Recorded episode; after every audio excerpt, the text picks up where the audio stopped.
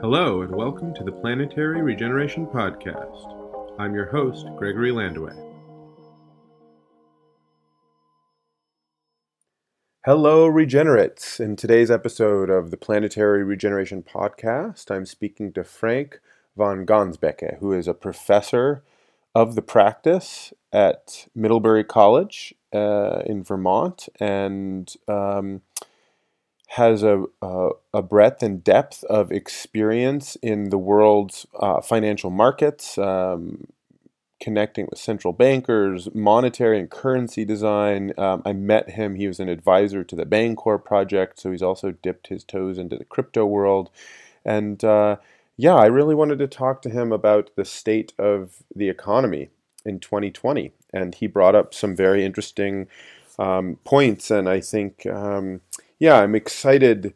Um, I'm excited to be able to share this conversation with Frank to my listeners. I hope it gives sort of a, a glimmer of of uh, the possibilities when it comes to redesigning currencies and the role of currencies and sort of the structure of our financial institutions in how it's sort of an operating system for society. And uh, I am very invigorated by the opportunities that lie in redesign of currencies, um, financial systems, and institutions um, in order to realign incentives and democratize uh, and um, create avenues towards uh, a deeply regenerative society in which the outcomes of uh, sort of our economic outcomes become realigned with ecological health um, as many of you know, um, perhaps as listeners, that's what I've dedicated um, my livelihood and vocation towards uh, the, the quest to uh, realign uh, economics with, with ecological health. And uh, I think this is an important conversation um, in service to that. So um, I learned I learned some, um, and I, I always learn a little bit, uh, a little bit more when I get to engage with Frank. So I'm grateful for for getting to chat with him, and just yeah, generally excited to keep weaving this diversity of different voices together uh, here on the Planetary Regeneration Podcast. Uh, please, if you enjoy the content, uh, subscribe, um, like, and uh, leave comments on your favorite platform. I think we're on iTunes and Stitcher and Spotify and SoundCloud. So um, listen wherever you feel the most comfortable, and please um, join the Regen Network Telegram group if you haven't already. I keep close tabs on that. I'm, I'm a little bit less engaged with uh, broader social media, although I do uh, engage with uh, various different sort of groups um, and chats. And of course, on Twitter, uh, you can always at me at Gregory underscore Landua. And uh, yeah, I look forward to being in dialogue with all of you regenerates out there. Please enjoy this episode, and I'll uh, catch you again soon. Frank, welcome to the Planetary Regeneration Podcast. I'm really grateful to have you on. I'm really excited to uh, pick your brain and have our listeners be able to get some insight from your perspectives. Um, I've always found your perspective um, insightful and, and considered. And yeah, I'm just excited to get to chat with you. It's um, just to kind of give everyone a timestamp. Uh, Frank and I are talking on May 1st. Probably this will get released in a couple of weeks. Um, so by that time, you know, the the way that things are moving, things may be a you know will be a little bit further down the river, I guess. But um, yeah, nonetheless, I'm really excited both to talk about the, this strange present moment that we're in, and and also sort of like the, the larger maybe the, what this um, straight this sort of shaking of the the the global COVID-19 pandemic of our economy invites us to see that maybe we've been avoiding, but has always been there, you know, and, and how the sort of structural challenges um, how how we can think about those. Um, so so yeah, Frank, do you want to just give a quick introduction to to listeners about about yourself and and your work in the world, and then we can just jump straight into the conversation. Sure. Okay. Welcome, uh, Greg. So welcome, listeners. So. Um, what I currently do, I uh, teach as a professor of the practice at Middlebury College, uh, finance-related courses, so capital markets, uh, investment management, and introduction to finance. And next to that, I'm um, uh, founder and a managing partner of a company uh, called Goose Creek Ventures, where I undertake uh, mostly advisory kind of tasks. And I do advise um, board uh, organization, or at least you know um, boards of larger uh, early stage growth uh, companies with a global footprint. They're active in the field of both fintech and sustainable development, so on that nexus. Prior to that, I've spent more than 30 years plus into uh, uh, global corporate and investment uh, banking. And so my claim to fame is that, you know, I've been closely involved into three major crisis situations, 9-11, um, the 2008 uh, financial crisis and the 2012 euro crisis, which actually compelled me to get involved with uh, the situation at hand. And at the time, unfortunately, either liquidity or high solvency related issues that had to be dealt with, with uh, in collaboration with uh, global central banks. And that actually has, those uh, actually occasions have actually nurtured also my interest into um, the bigger understanding of our uh, financial um, paradigm, the, the, the, architecture as we've conceived it uh, since 1944. but also, I think going to the essence of money. I mean, in, a sense, I think it's it's a very very interesting kind of concept to start thinking about about money and how it actually pans out, how actually you know does a crisis come about, and how do we actually solve a crisis? So including this one, including this uh, crisis at hand. So that's a fantastic introduction. Thanks, Frank. And there's so much there that I'm really excited to dig into. Um, how would you define the essence of money? You use that term there, um, and you know, and you can be um, maybe maybe at least maybe invite us to the right geography. Maybe maybe we don't find the exact location, but maybe we could frame out sort of a ge- geography of where the essence of money um, lives, in, instead of trying to be too precise. Because I don't know, you know, there may be different perspectives here, but what's your sense of things? Yeah, I think you know what is important. I think when we talk about money is on the one hand think about the functionality of money. What does money, uh, you know, offers us, or you know, where does it get its credibility? And on the other hand, how is money being created? Right. So, how does money being created, and how actually uh, actually gets its um, credibility or its faith in in the issued currency? So, how does this how is this being emanated? So, going back to functionality, I think it is important to identify, you know, that it is an element, uh, you know, to uh, exchange goods. So I think, you know, you need to have a medium of exchange. And so moving away from barter initially, I think it was far more functional and efficient to identify this, this kind of medium of exchange. The, the next one is the unit of exchange, so I think, or at least the unit of measurement, and uh, so that it helps to value goods and services. And so you do have some kind of independent measure or gauge of the implied value of uh, those goods and services on offer uh, or that have developed in or emerged into an economy. And thirdly, you have the notion of um, the, uh, the store uh, or the value of store, uh, sorry, the store of value. So I think uh, the store of value in the sense that people want to save and, you know, people want to, you know, have or put money on the side, you know, for a rainy day or for a time when they would, uh, you know, be uh, engaged in in less active activities. So that's an, another kind of um, you know uh, functionality. So these are the three main ones. But now we also have, um, you know, with with some. And here I have to borrow, for example, I'm I'm, um, I'm impressed by some of the work undertaking by some uh, colleagues, uh, uh, the the Celo kind of cryptocurrency. So they're also thinking about the um, uh, the store of the ecology. So I think in the sense that, you know, how can we actually develop a currency that might take, that might take into account, you know, the preservation or the regeneration of um, natural capital. The other thing is coming back on how do you, how is then money being created, right? So I think, you know, we have in, in essence, so the, the, the, the main items in our fiat currency base there's actually two entities or two group of entities that actually can uh, create money. So the one is uh, the one are banks, and that might sound uh, very strange in the first instance, but we have established, you know, the essence of what is called fractional reserve banking. So this is actually any, you know, deposit that is being made by a financial institution.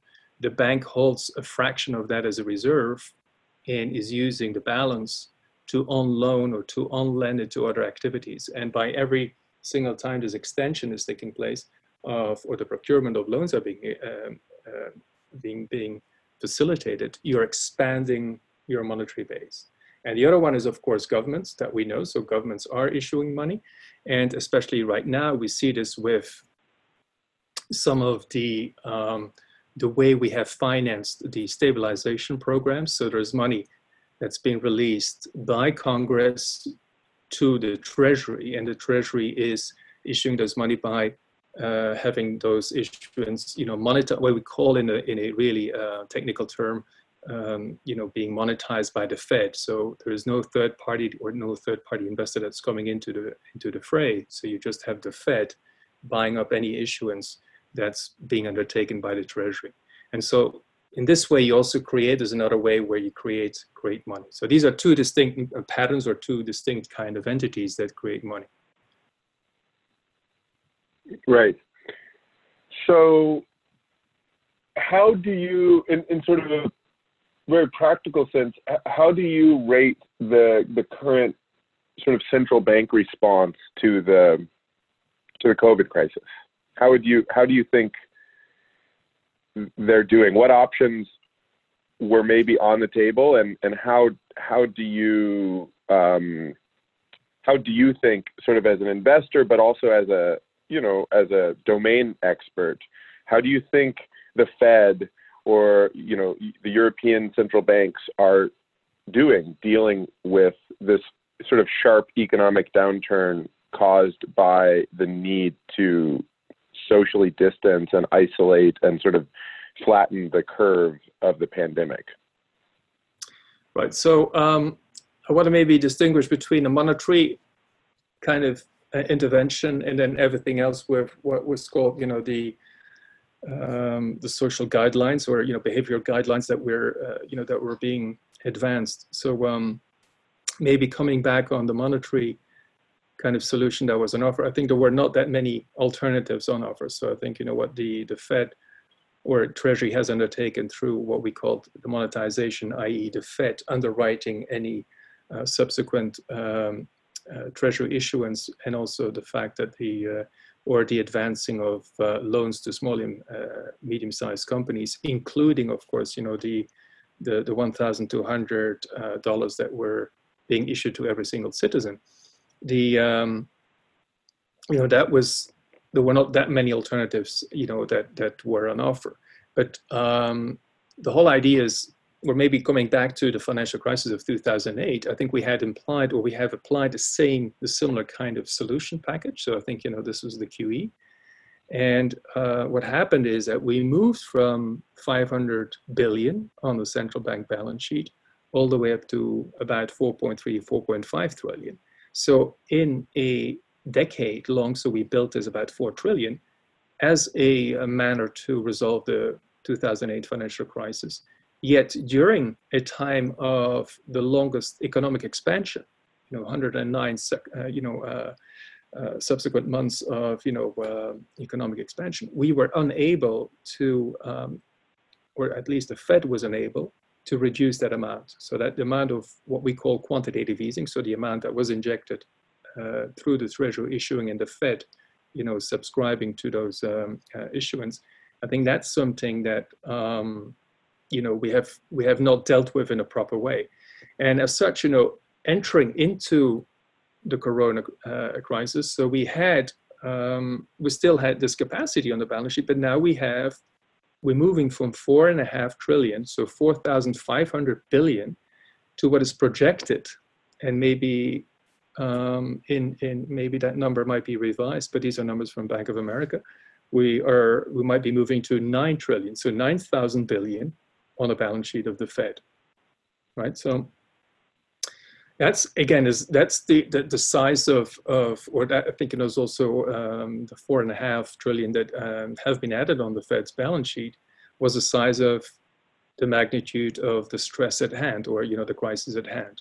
This is the uh, now you could question about certain interventions about you know did would the Fed have to intervene to buy um, private equity or junk bond loans? I mean, isn't the whole other debate, but that's that's not going to you know that, right. So we, well, I mean, there's different levels, right? We could argue, we could maybe nitpick about where the money went and who it went to and how that does or does not set up our economy for success in in the you know transition that we're also going through to a circular, sustainable, hopefully regenerative uh, economy um, or if we're just sort of propping up the carnivals and Hiltons and uh, fossil fuel uh, sectors of, of the economy. But but more so, what I want to, I mean, more so where I want to go is okay. So we have this quantitative easing.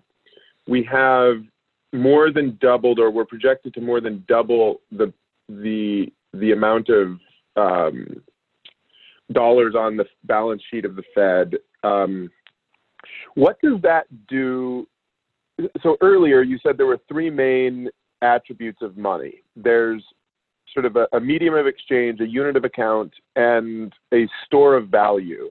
What does what happens to the store of value attribute of money when so much liquidity is injected into the economy and put on the balance sheet of the Fed?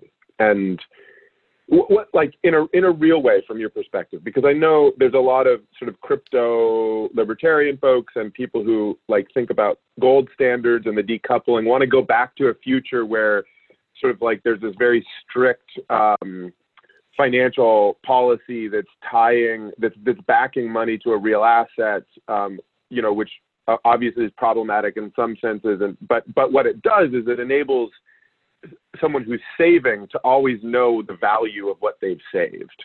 You know, like like that doesn't.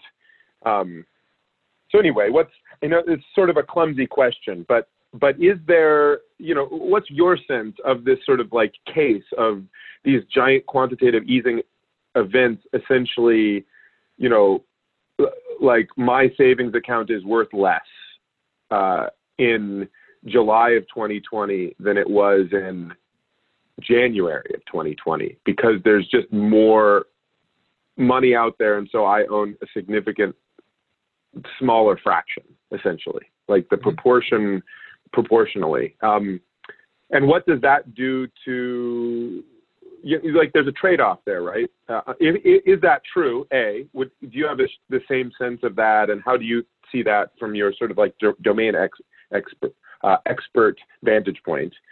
Um, that's my first question, and then maybe we can go into layers of of you know pluses and minuses. Not you know what's the I don't think there's any black and white here. You know, like there's different levers people are pulling. There's different positions. You know, I, am more interested in just understanding the consequences in a sort of empirical way.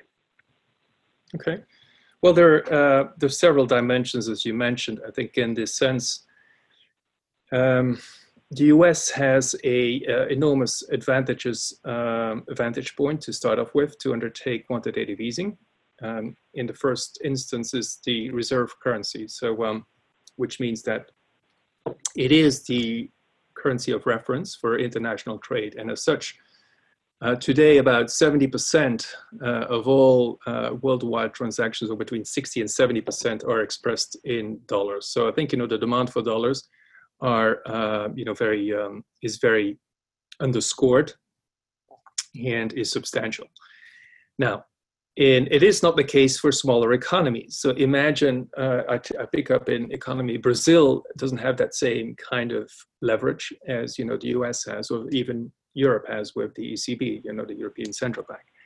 Now the um, the fact that um, you know um, what does it do to your in, into your specific case is um, in in my in your savings deposit your holdings or your the nominal value of your savings uh, holdings there's about i think two two or three things that are important in terms of future developments the first one being the strength of a currency and especially of a reserve currency is very strongly related to the military power base of a country. So in this instance, you know, the right.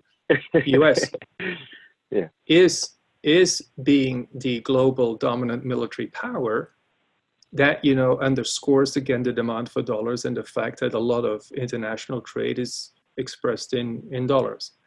So um, there's an example in in in at the creation of the euro in 1999 so um, a french central banker and a german central banker went to the middle east with the subsequent request to the middle east. Okay can we start from now on with the establishment of the euro, could we settle our uh, invoices for oil import into euro? And uh, the people in the Middle East said, yeah, what do you mean? I think, you know, moving away from the dollar. I said, well, here we have a very strong currency. It's backed by 550 million people.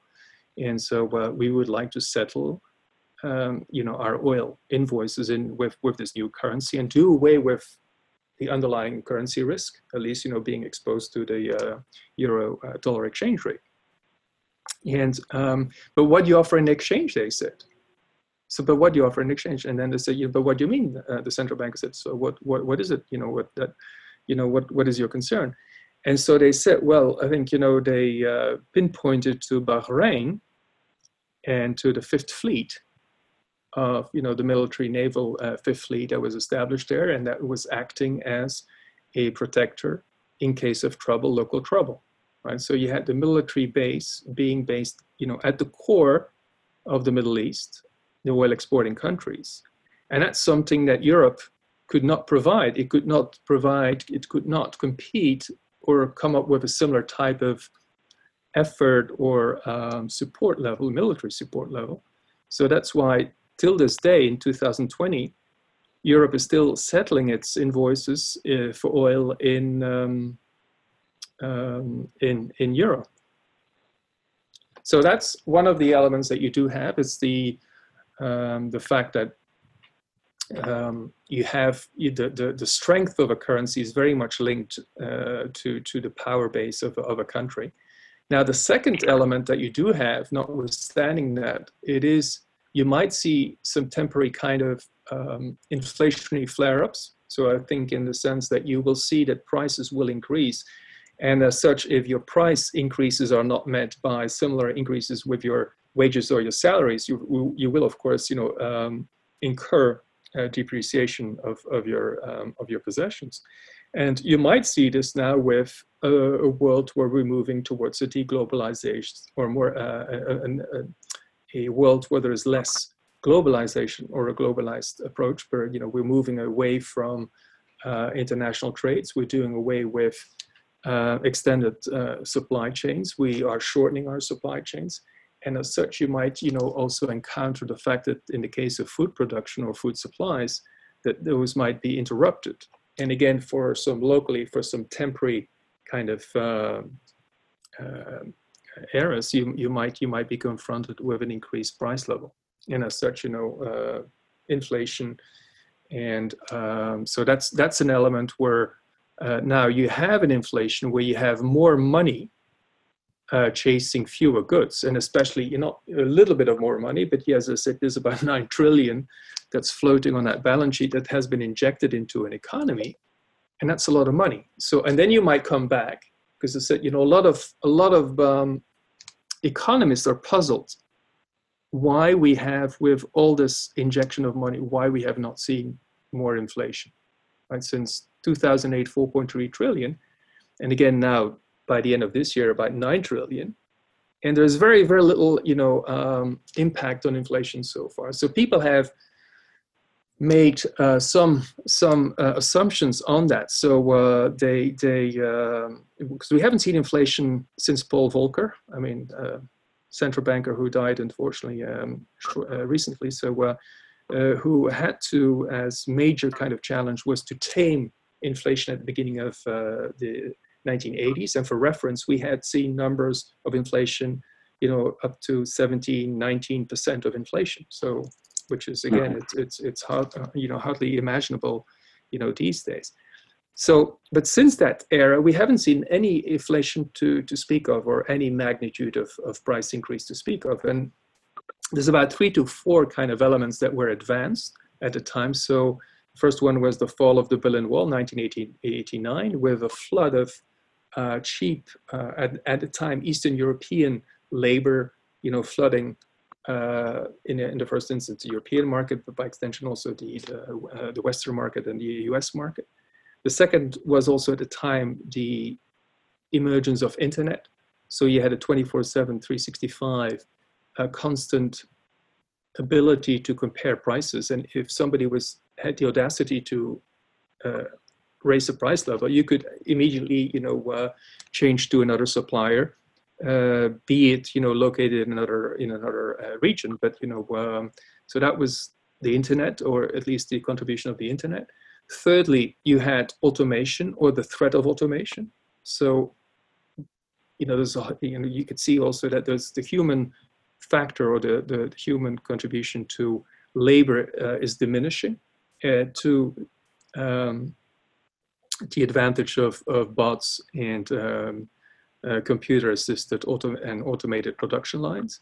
And fourthly, you had also, um, and this is an outcome of what I would say, you know, the 1980s um, emergence of Thatcher and Reagan policies of, um, you know, fostering liberal economies. And, you know, as an outcome of it, it was the also threatening the existence of uh, labor unions.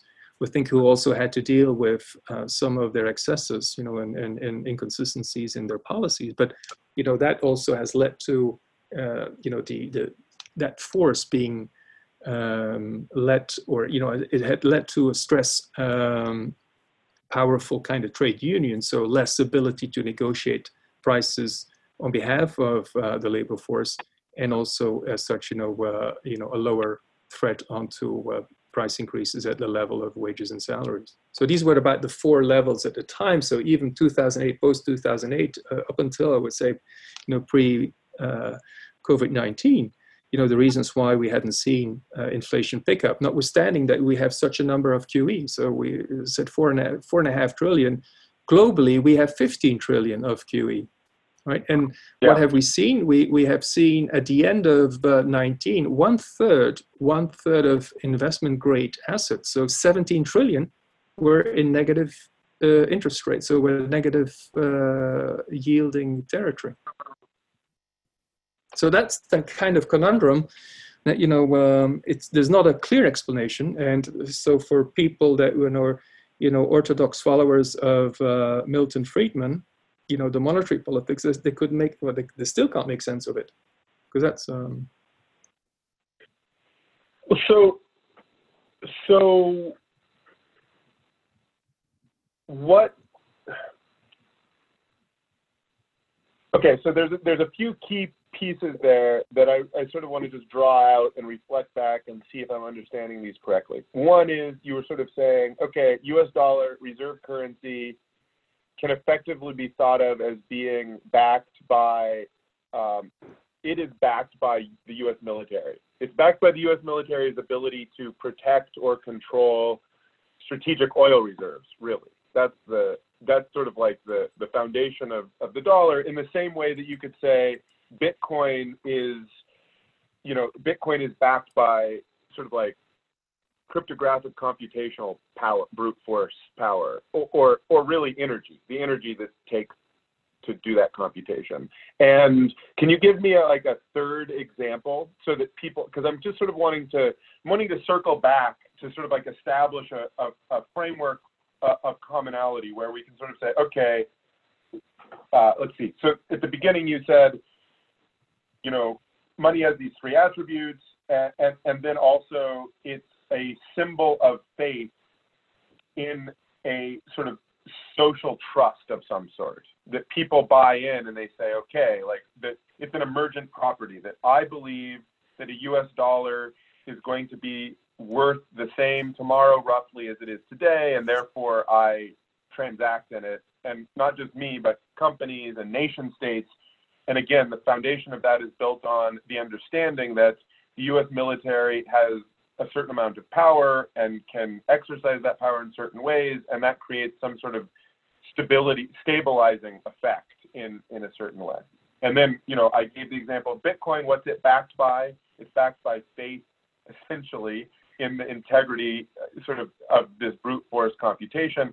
Can you give a third example of like where a, a currency derives its value from that is different from sort of the US dollar or Bitcoin, just to kind of like anchor that concept of how we derive value and, and create social consensus about that? Yeah. So uh, I think you you one other examples could be uh, Mexico. Um, in the um, you know late 90 well i think you know after the crisis 94 crisis with the, the the brady bond settlement i think you know it being recognized as a petrocurrency so it was backed by oil. Uh-huh. and as such you know its its its currency was closely linked to to that of oil. Same for uh, the norwegian krona. I think you know that was also uh, on the back of its fossil fuel reserves. It was said you know this is like a commodity based currency. So that was, you know, not because of their military power. Norway, by no means, you know, represents any military threat, but it's it's it's backed by so-called and you know endorsed, um, um, you know, by by by by commodity. Other currencies, like in Africa, you had some countries that were back to um, initially the French franc, and then uh, later on by, you know, uh, by the euro. Again, so there's a lot of um, you know, these have been used by, by subsequently by, by uh, South American uh, countries, so where the local currency was expressed as or backed by a dollar in collateral. So dollar being the anchor kind of currency, you know, somewhat, you know, uh, used or being used as the gold standard, right? So that's that's. Uh, but now we we enter into a new world with, um, of course, you know, the oil price we've seen last week for the first time since uh, you know um, ever whereby a futures contract, um, so the the, uh, um, the the the for the May delivery was trading was was trading at uh, uh, 20 plus negative. So when you bought a futures contract, then the the seller was giving you money to take off, you know, that oil supply from. Get this so oil out of here and store it somewhere. yeah, so that was. Take off my hands. I can't store it. Yeah. Yeah, so that's that's the kind of thing. So and also now with um, we we have seen price forecasts for the barrel, you know, at five dollars. I mean, that's just you know I think currently is is, is trading uh, like uh, you know around the 20 20 plus level. Um, but this is of course you know weakening uh, the the um, any uh, currency that would be linked uh, linked to that. So that's about you know uh, it's it's either military oh. power or you know in the in the concept of the euro i would say it's a diversified concept or you know in, in, in the you know again the euro was not backed by military power it was on the back of the consumption power and the tax gen, uh, uh, generation uh, generational capacity um, or a tax base of having 550 million inhabitants european inhab- inhabitants right so um, and the diversification of the economies. Now you had it initially, you had uh, Germany, uh, France, Italy, uh, and then you know the smaller Benelux countries, you know Holland, uh, Belgium, and Luxembourg being part of this this this currency. So you had, you know, next to the dollar for the first time a construct that was diversified. Uh, was very highly performing economies. You the two engines, uh, or the three engines, Italy and and Germany and France at the time and now you have a strong like a uh, power base like you know 550 million well um, educated and and um, you know uh, uh, resourceful in, in, inhabitants and wealthy inhabitants.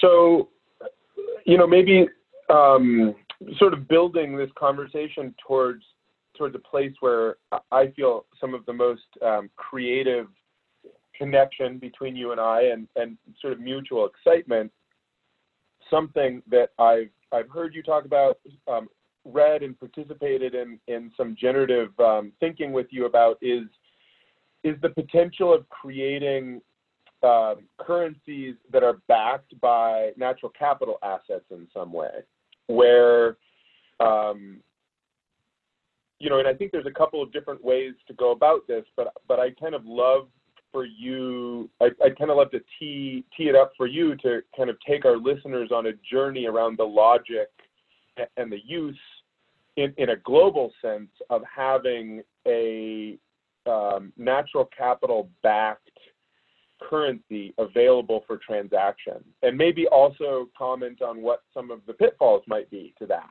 Um, but but because um, I think that's a very interesting concept to sort of source the value, the unit of exchange, um, the the, the uh, well, sort of the medium of exchange, the unit of account, and the store of value from a a common or public good, such as ecological health, that in some way is monitored, quantified, and and has kind of like uh, relates to the exchange rate relative to other currencies of of this sort of uh, approach. And maybe it's also useful. I mean, some of our listeners are definitely going to be familiar with Bernard Lietaer's work on complementary currencies, um, and many of our listeners are coming from the crypto space, so they'll have kind of an understanding of kind of magic internet money and you know how, how that is created and backed and exchanged. But it's probably useful to to not make assumptions about our where our listeners are coming from in terms of monetary theory and um, you know you may need to do some building there and i'm happy to participate in that. But uh, that's i'm very excited to hear you know both the explanation of that and also you know just kind of like check in on where that conversation is and and how how maybe we can get later to how realistic how how has the probability of some sort of natural capital asset backed currency changed in the covid crisis and we can get to that later i'll just flag that and we can maybe build up to having that conversation well sounds like a great question um, so um, maybe if, if I can break it up. So I think, you know, what we do have at hand with COVID-19 is this major um, conundrum. So we have, again, this nine and a half trillion on uh, the bank's balance sheet. Um, and uh, for me, one of the first metrics was we couldn't say that the crisis of 2008 was fully digested until such time that, you know, we were back to a adjusted uh, to GDP uh, amount you know, the amount to pre-2008. Uh, so at the time, you know, for reference, that was 500 uh, billion. So until that time that we were able to um, scale it back from four and a half to 500 billion, for me, that crisis, the financial uh, or the, the, the, financial crisis of 2008 was never fully digested or, or processed.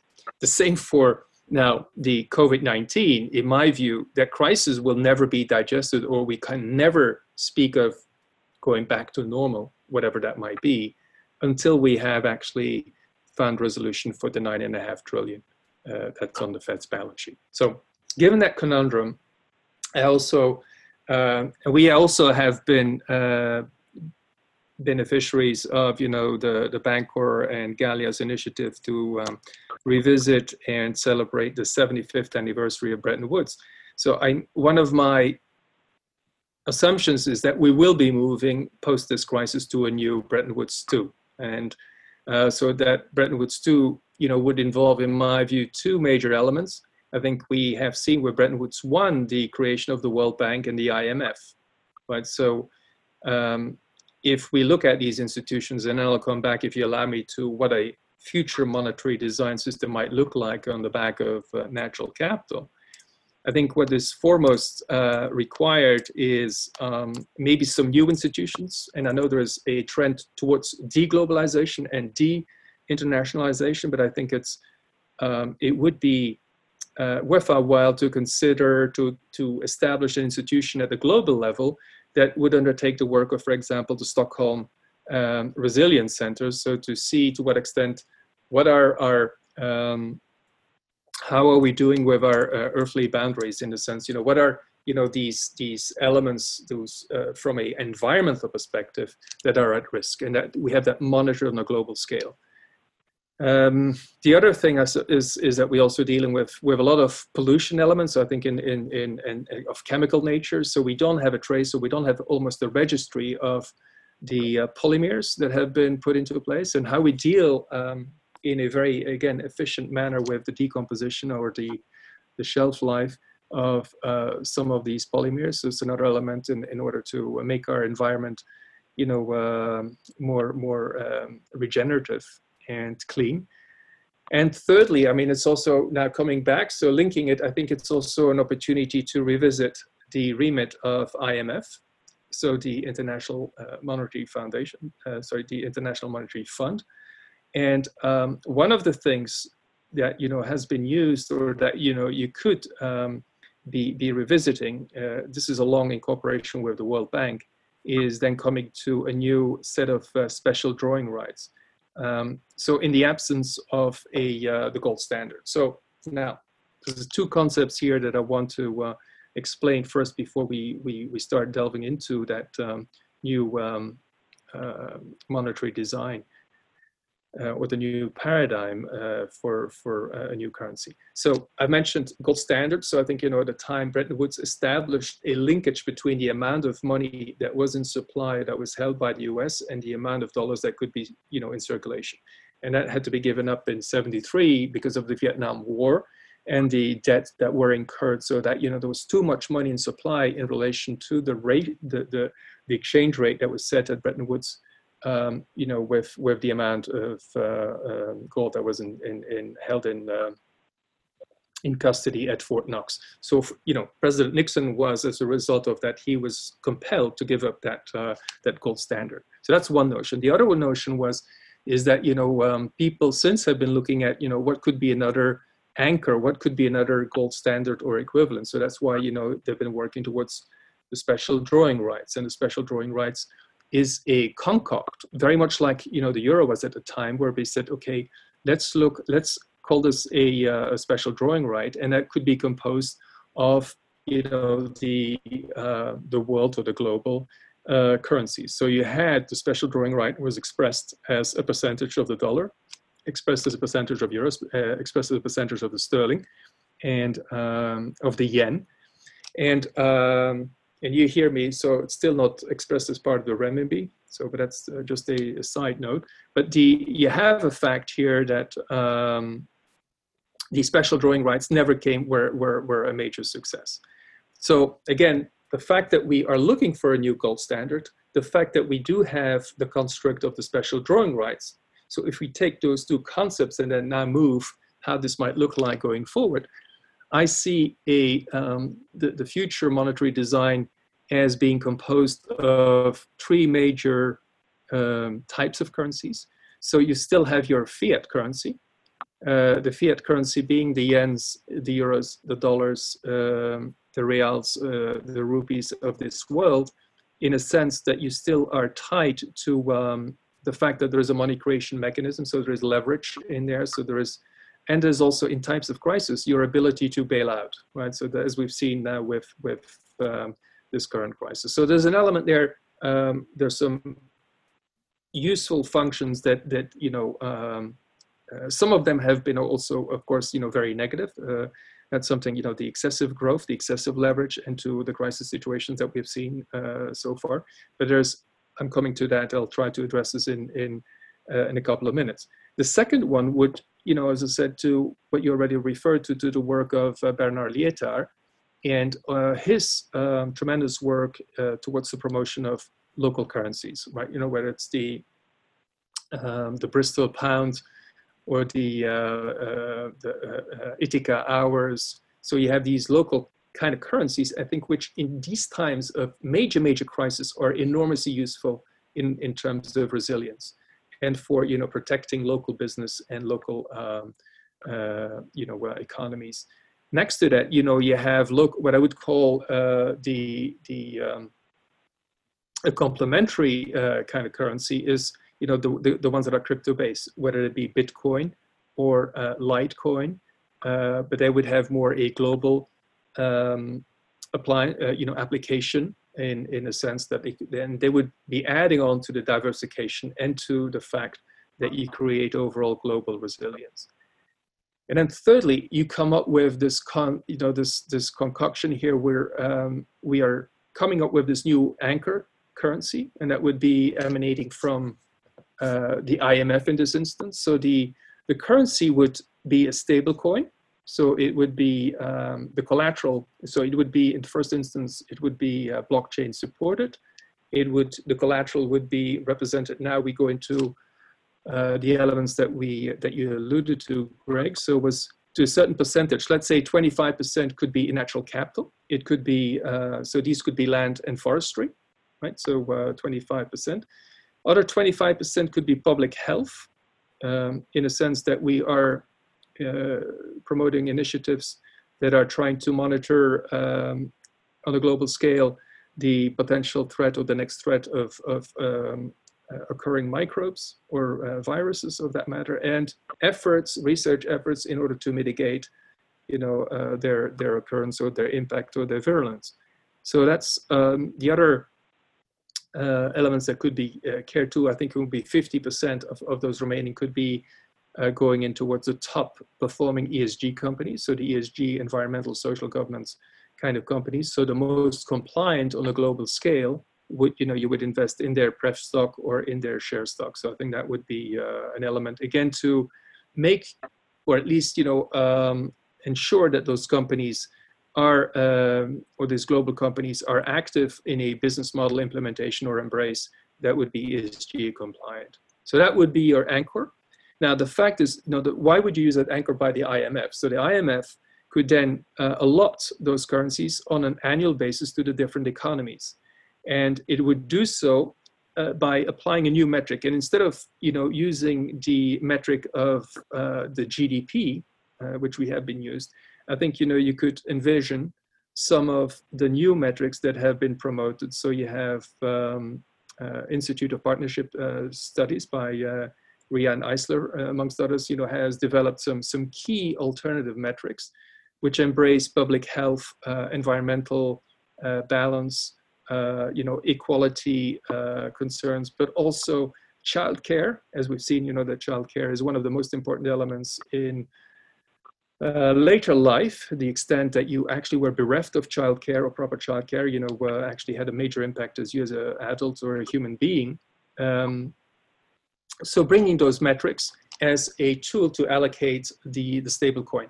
And then the stable coin that would be allocated would then be brought into relation to your fiduciary uh, currency. So now you have a stable coin and on an annual basis, you could see how much money is outstanding or how much you know of your currency outstanding, how much stable coin did you actually um, receive on the back of your merits to working towards a more mm-hmm. balanced economy.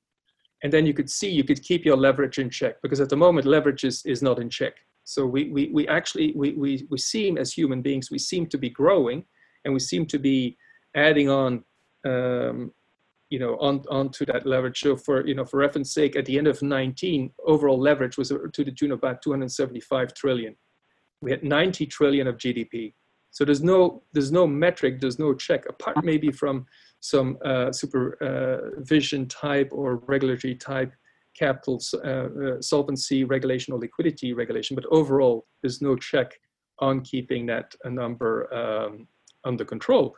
And again, that's the notion then where you try with that stable coin that is introduced by IMF on the back of its allocation, you could then start to uh, establish a ratio between that stable coin and your amount that's outstanding and try to work to, to make that uh, or improve on that ratio as, as much as you can. So either by reducing your fiat currency in circulation or by expanding uh, the amount of stable coin you could get.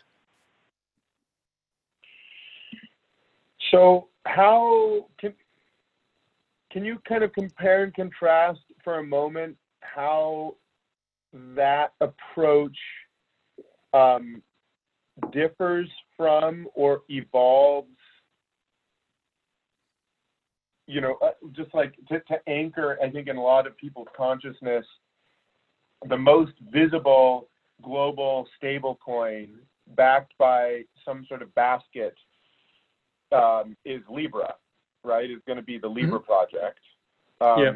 how does what you're suggesting um, contrast to that as a as a vision? What are some similarities and what are some some differences in approach? Is it simply like the makeup of the portfolio that backs the currency, um, or are there other structural differences from your perspective, insofar as you know the, institutional ecosystem that it comes from?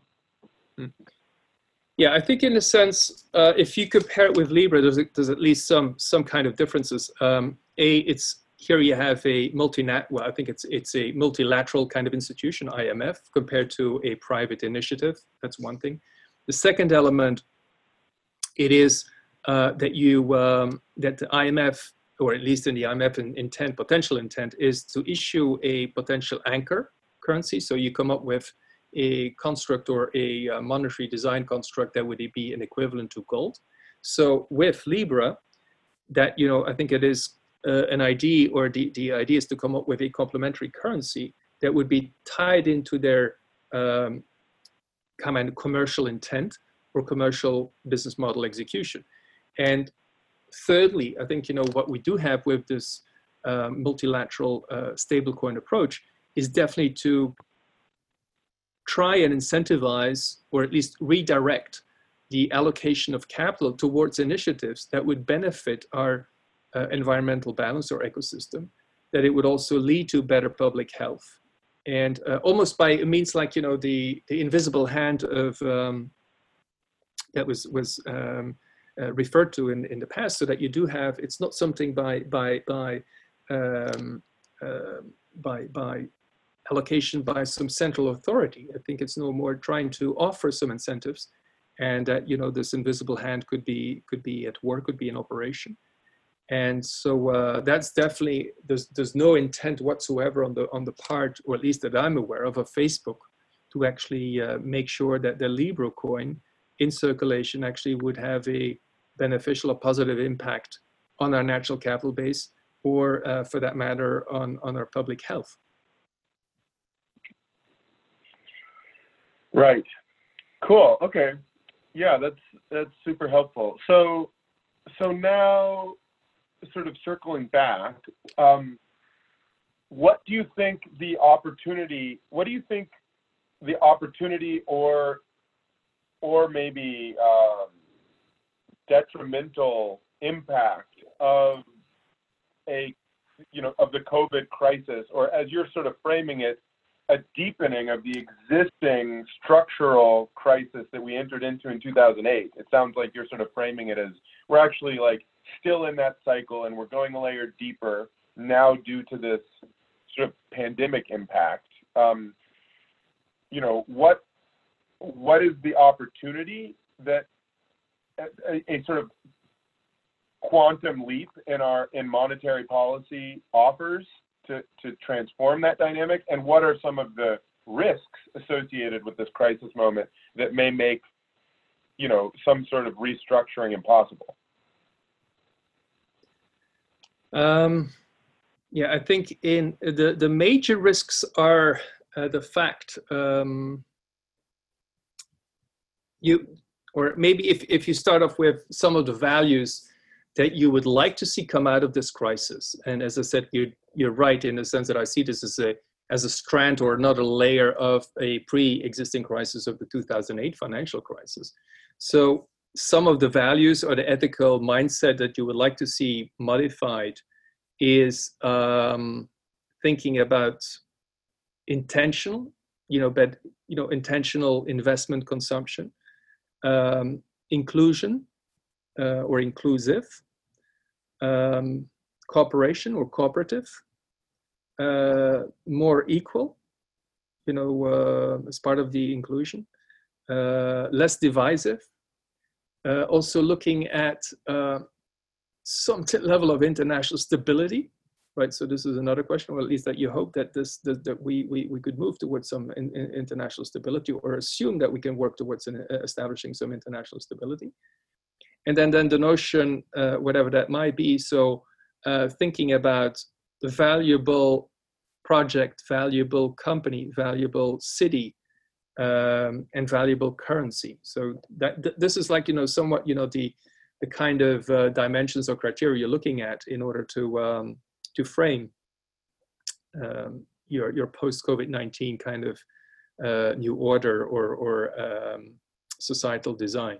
Now the risks of that are maybe the fact that we don't have at the moment. There's no proclivity towards international cooperation. There's definitely absence of leadership, right? So we do have the U.S. is is is totally absent in in uh, undertaking an effort to take the lead and uh, as we've seen with this pandemic but also i think that was already preceding uh, you know since since the latest uh, or the the uh, election of the current administration there's somewhat abdicating of the the leadership role that the U.S. could undertake or had been undertaking.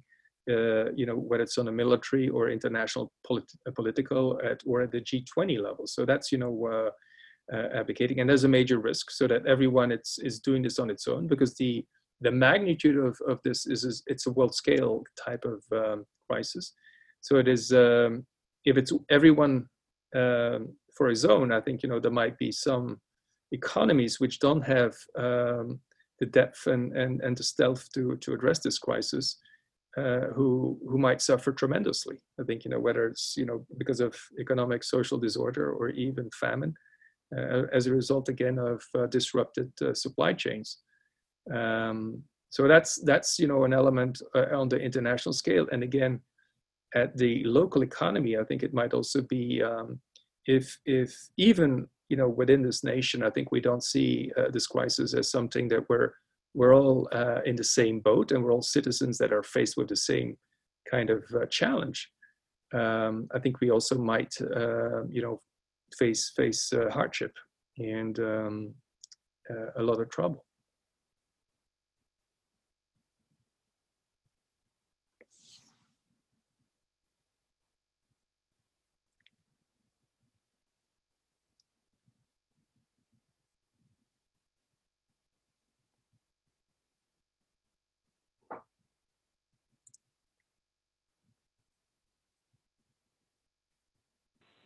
Sorry about that brief delay. Yeah. I had put myself on mute. Um, yeah. Um, I was just going to ask, what what do you? So in in analysis of the current economic situation, I see people generally, you know, falling into two camps, and those two camps seem to reflect whatever their preconceived, habitual, automatic, sort of thought patterns were before the crisis happened. One is there's no structural problem with the economy. There's going to be a temporary, you know, challenge, and then the economy is going to spin back up again, and it's going to, you know, get cranking again, and the, you know, sort of like markets will boom and everything's fine. And then the other people are sort of like the doomers. They're like, there are such structural issues and have been for so long peak oil, climate change, you know, structural issues with the monetary system and, and sort of financial industries that uh, this is going to just be, this is the minor shock in the system that's going to send everything careening into some sort of medieval post-apocalyptic Mad Max scenario in which the you know we're going to see supply chains collapse and and all of these different things. It seems like people are like firmly in either of those two camps as pundits. Um, I'm curious. Yeah, I'm curious if you can add a little bit more subtlety and nuance. Like, what are the actual triggers? Like, like what are things that and, where do we actually have levers or, or opportunities to you know, um, create our own destiny here as business owners, as policymakers, as citizens. Um, you know, so I guess number one, what's your sense? Where are we heading here? Are we going to, is the economy going to get back to sort of like a normal for a while and then we'll go through another collapse cycle and another one, who knows? Or is this going to be a deep down cycle and th- there's going to demand a reinvention? Um, or or somewhere in between?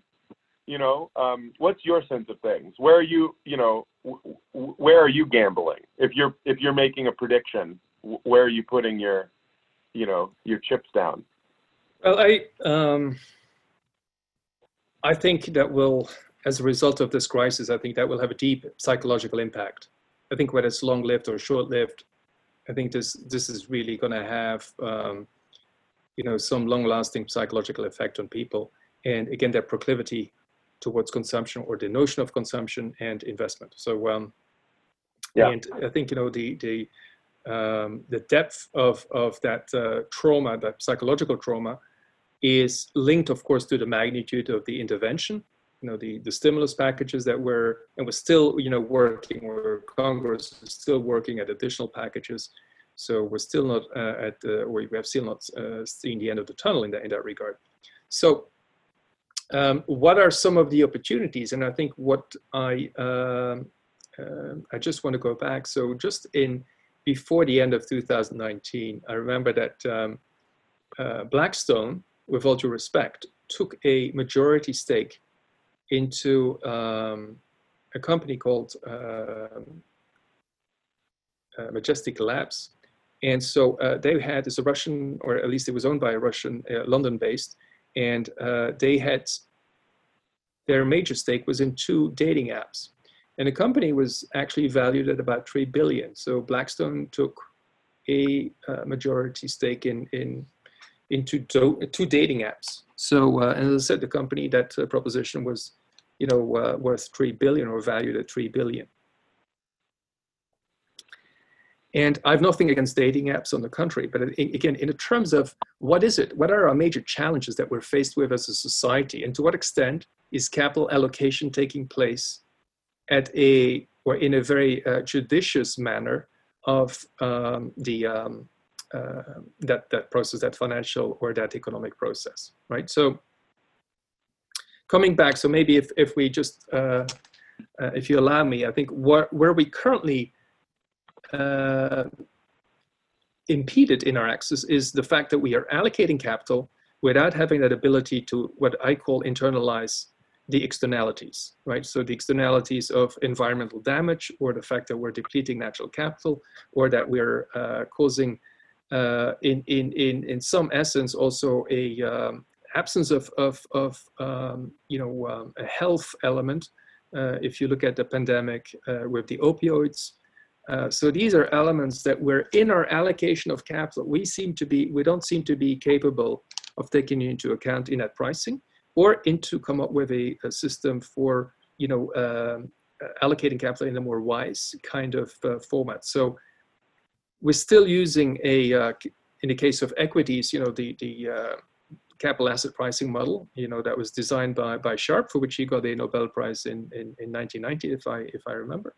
So, uh, and that's purely looking at market data or market observable data. We're not taking into account, for example, you know, if that allocation will have a major trigger point into our in, in environmental balance, um, you know, that's not taken into account. Or whether you allocate that capital to Starbucks or to uh, Exxon, I think, you know, you don't take into account the externalities of that capital allocation, even to a lesser extent, the fact that you've taken into account uh, intergenerational kind of impact. So uh, like, you know, more indigenous tribes are taken into account. So they never take a decision without, you know, knowing, okay, what is that decision today? In what sense is it going to impact, uh, you know, our grandchildren uh, or, uh, you know, the people that follow. So that's a kind of mindset that we are still, you know, uh, struggling with. And, and, and so hopefully there will be impetus to start, you know, giving more consideration to how we're allocating capital in the debt and capital markets. So how we, are we setting a price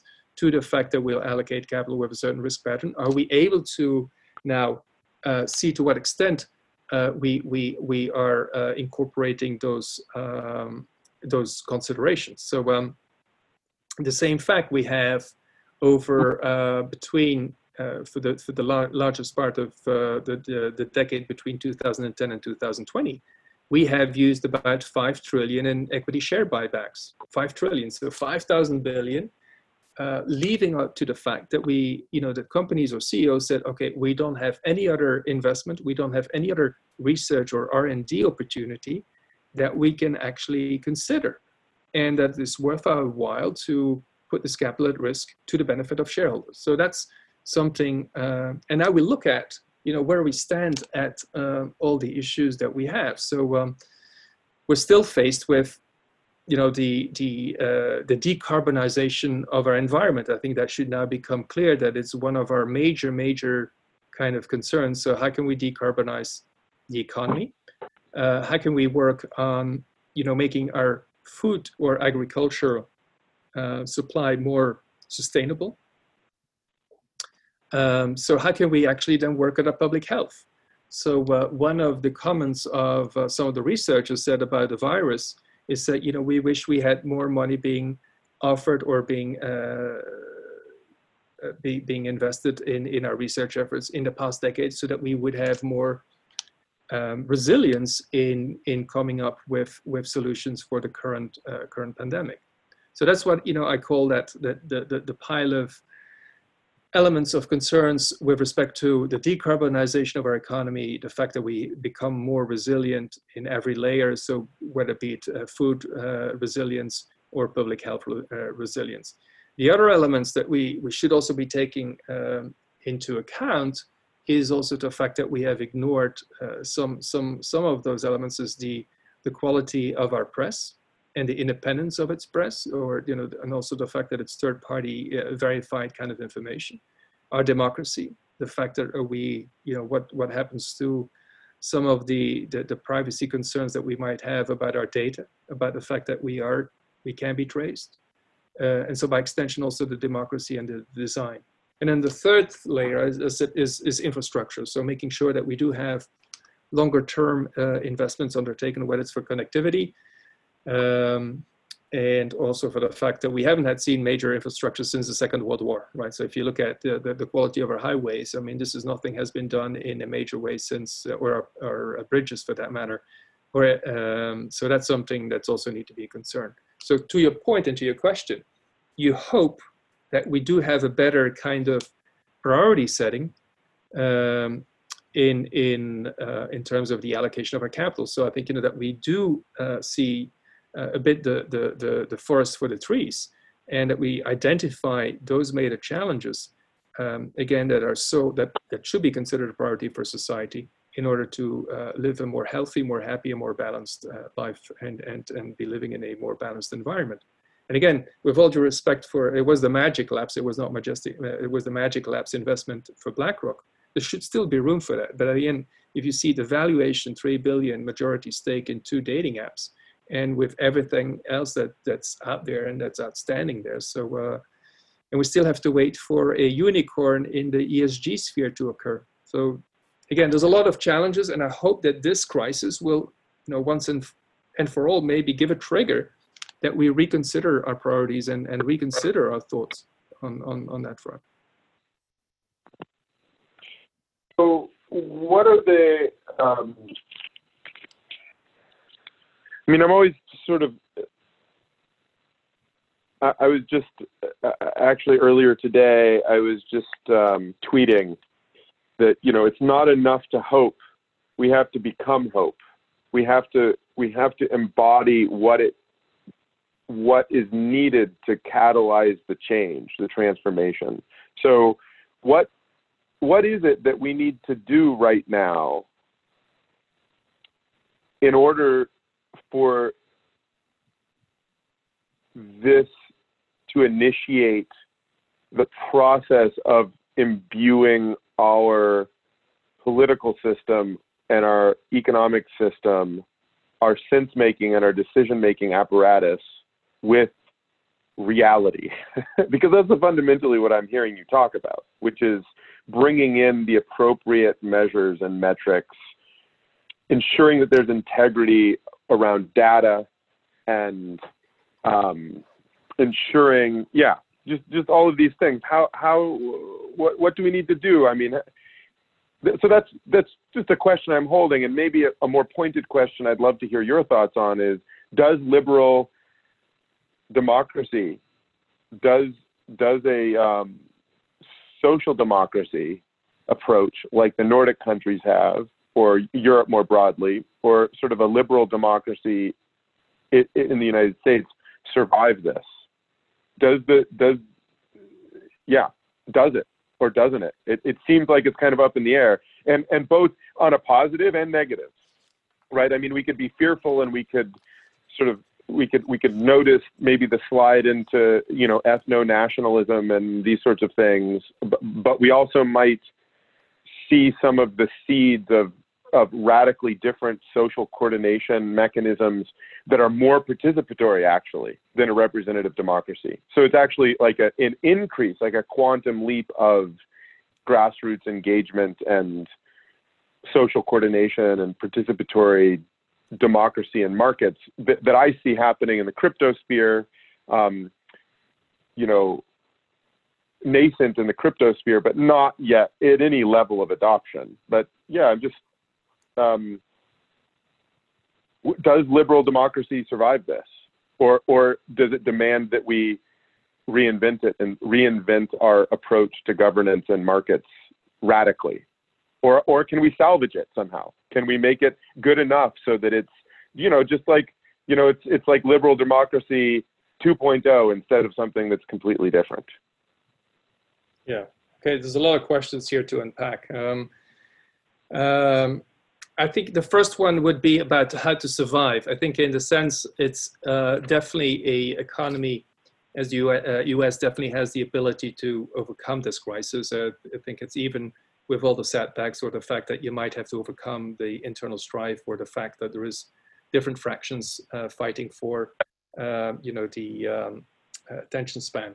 Now, um, the, but the fact is, one element that you do have is the, the, uh, an element of uh, credibility, right? So if you are, as a result of this crisis, and you were already for a long time, uh, if you are the only market maker in town for treasury securities or for uh, mortgage-backed securities and now for corporate loans, and this for the second time running in less than a decade, right? So there is an, ele an element, how much is this, you know, a, a free liberal kind of economy? I think in, in the sense that, you know, the central bank is now setting the prices for a uh, the majority of of the capital security. So that's an element where you you have to you know if if for you to be credible and for you to have that ability to um, uh, to be adoptable and in or at least you know to be viable by by or uh, that you create some kind of envy uh, from from any other uh, competing state, I think you need to change tack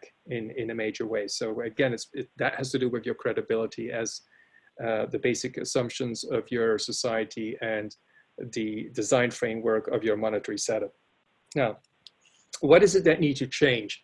I think in in in this census, I think you have, um, you know, if if if you look at some of the, um, uh, the, the the two things that are really important in, um, or at least you know the three power uh, elements that that thrive this world or make this world turn around. So you have um, A is money, B is the power base, and and and and and thirdly is sex.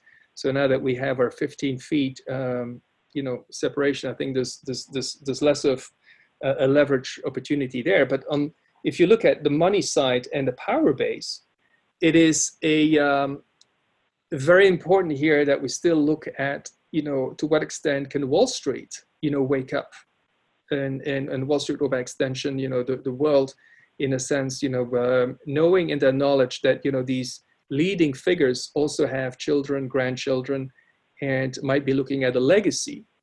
And for some of them who've been, you know, long enough into the space, you know, whether it's 2008 and now 2020, I think, you know, how what is their willingness to shape and alter the legacy? Because looking back and again i put my, my my hand above my own head i think it's not you know something to be to be very proud of or to be very to say this is something to be showcased right? So there's definitely a deep kind of requirement to revisit some of the assumptions some of the objective setting and some of the execution of of uh, those those elements.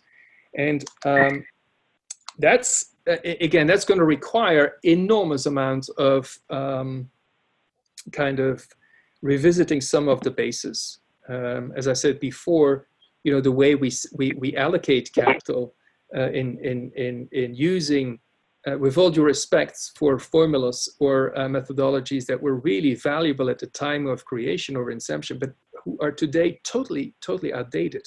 Those, those methodologies are totally outdated.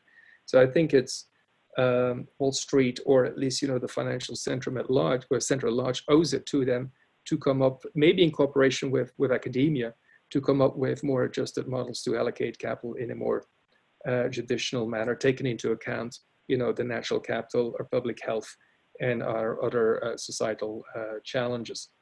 Now, on the, um, the other thing is is you know what we also have to uh, you know um, as as a society, I think, and what I've not always been identified or seen as a set. It's, it's, um, um, is the way we set our priorities and the way we actually allocate capital to those priorities. I um, once sat, and this is not so long ago, five years ago, on a uh, plane to San Francisco, and there was a lady, she was uh, uh, from Pittsburgh, and she was a, a pediatric uh, surgeon, and she was moving to Facebook to uh, San Francisco because she was offered better pay and a better family life. Now, talking about reallocation of resource. So now you have a, a, a you know very a qualified person working towards you know the benefit of, of childcare and that being removed so she was being reallocated to working towards the enhancements of a social platform again both of, of them have inherent benefits and advantages but there's a weighing off in terms of the priorities and the, the, the challenge that we face as a society to what extent i think are we can we sustain this or are we willing to sustain this or we saying no this can't happen. And then the question is how can we make sure that this is not happening? So is are, sufficient you know resources being allocated to the salary of a um, a, pediat- a, pediatric uh, surgeon in comparison to what's on offer uh, the pay scale of facebook? So that's a question that you know we, we have to to ask ourselves and in uh, in, in in and again and that's coming back to um, our capital allocation type of uh, question. So um, then the other thing is I, I, also come back on our monetary design. So we have uh, we're creating money through the banking system, and as a result of uh, the outcome of, of the application of the fractional reserve system. So should we also be looking at other incentive uh, uh, systems or schemes? So whereby you could actually have the fiat currency, have local currencies, cryptocurrencies added to that, um, to provide uh, additional resilience and to overcome these times of crisis. And that now coupled with a new um, anchor currency in the form of that stable coin that we uh, discussed uh, a couple of moments ago. Can we? Can we? Well, I think it's just, I mean, what we have I lost. mean, I think we are, right? It's happening. There is, there are, there are cryptocurrencies, there are complementary currencies.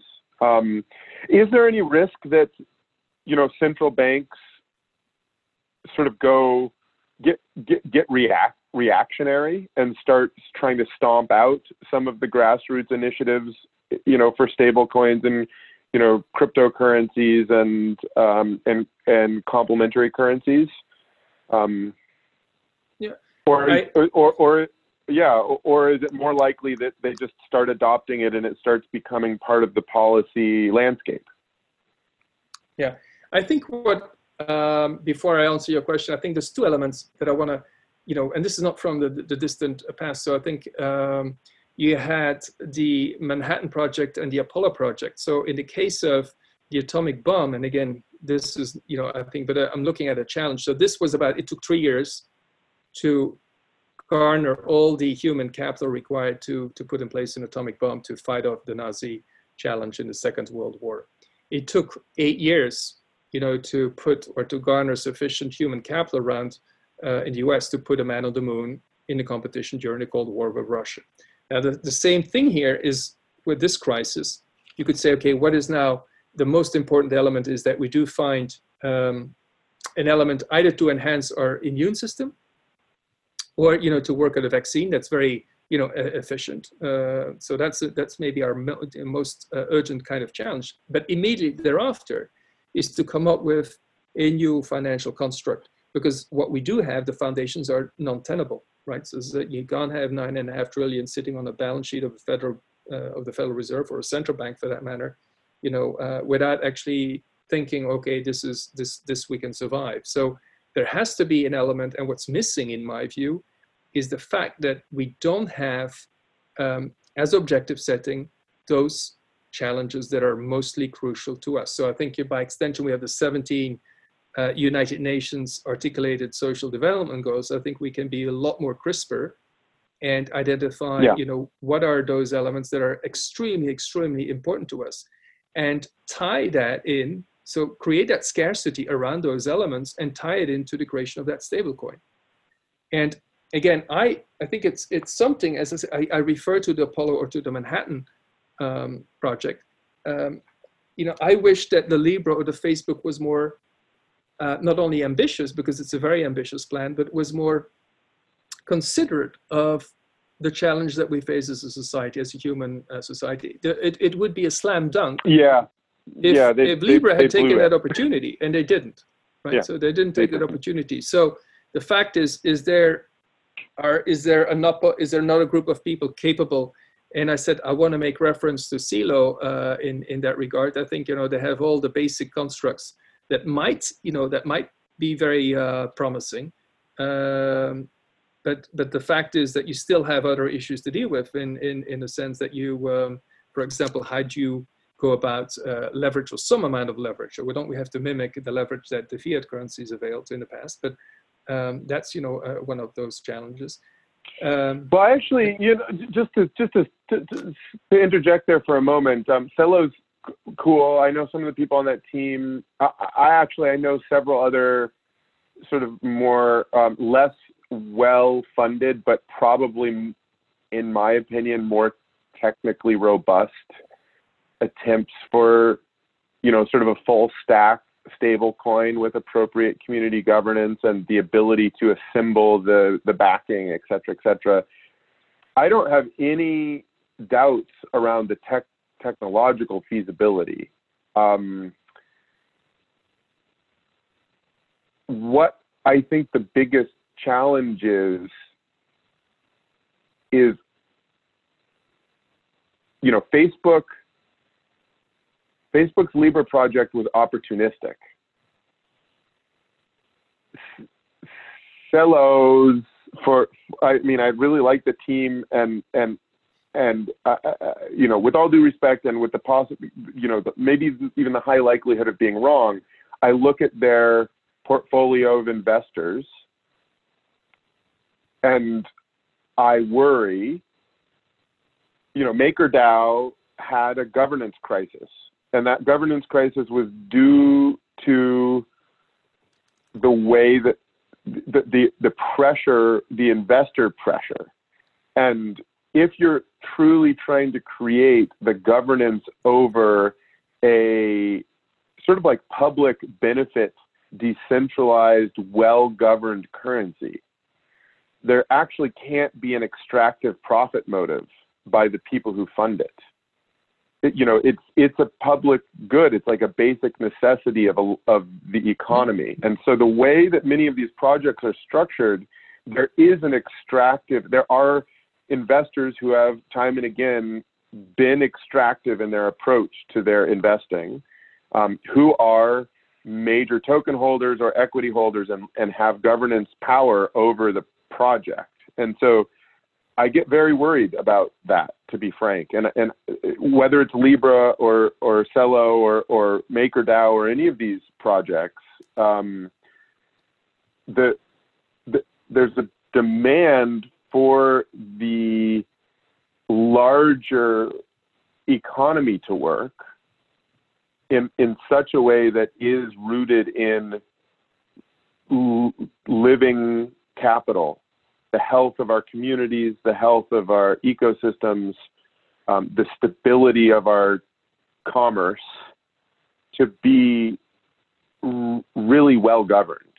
And um, that's, I think, to me, that's the biggest issue in, in the present moment around all of the projects. Regen Network has, you know, we've done our best to approach this thoughtfully, but obviously there's also a tension there. There's a challenge. You know, how do you engage, receive investment capital, and and in a project dedicated to um, accounting for uh, provisioning uh, public goods as in order to create positive externalities and internalize existing negative externalities into the economy. How do you do that in a way with with all of the existing pools of financial capital essentially having perverse incentives?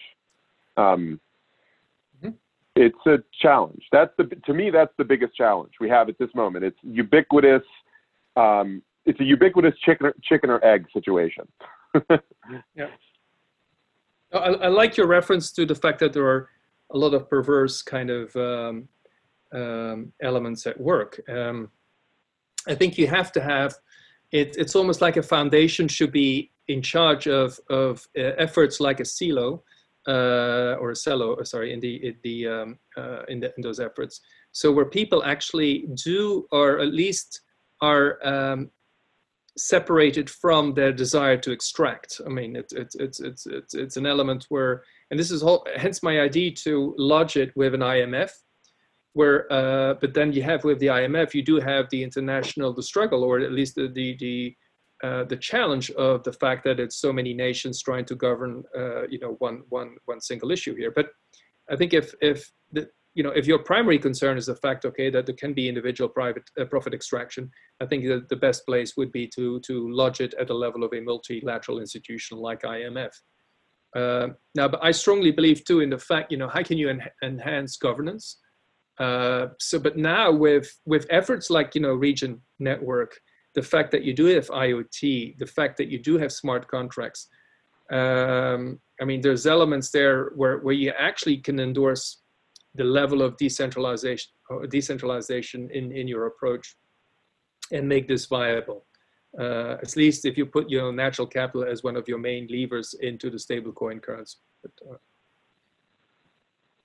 yeah. Yeah. Yeah. Well, I, I mean, I, you know, obviously, if you think about putting natural capital as one of one of the uh, value backers for a stable coin, which is which was which was the driving inspiration for Regen Network's birth, um, and and our our uh, our slow movement towards a decentralized Oracle network of ecological state is what I believe is needed for that to happen in integrity. So anyway, that's, if you consider that the um, obviously many listeners might say, well, what happens if you, you know, there's, you know, uh, an options call or whatever, and however you want to think about it, you have to liquidate what's backing the currency.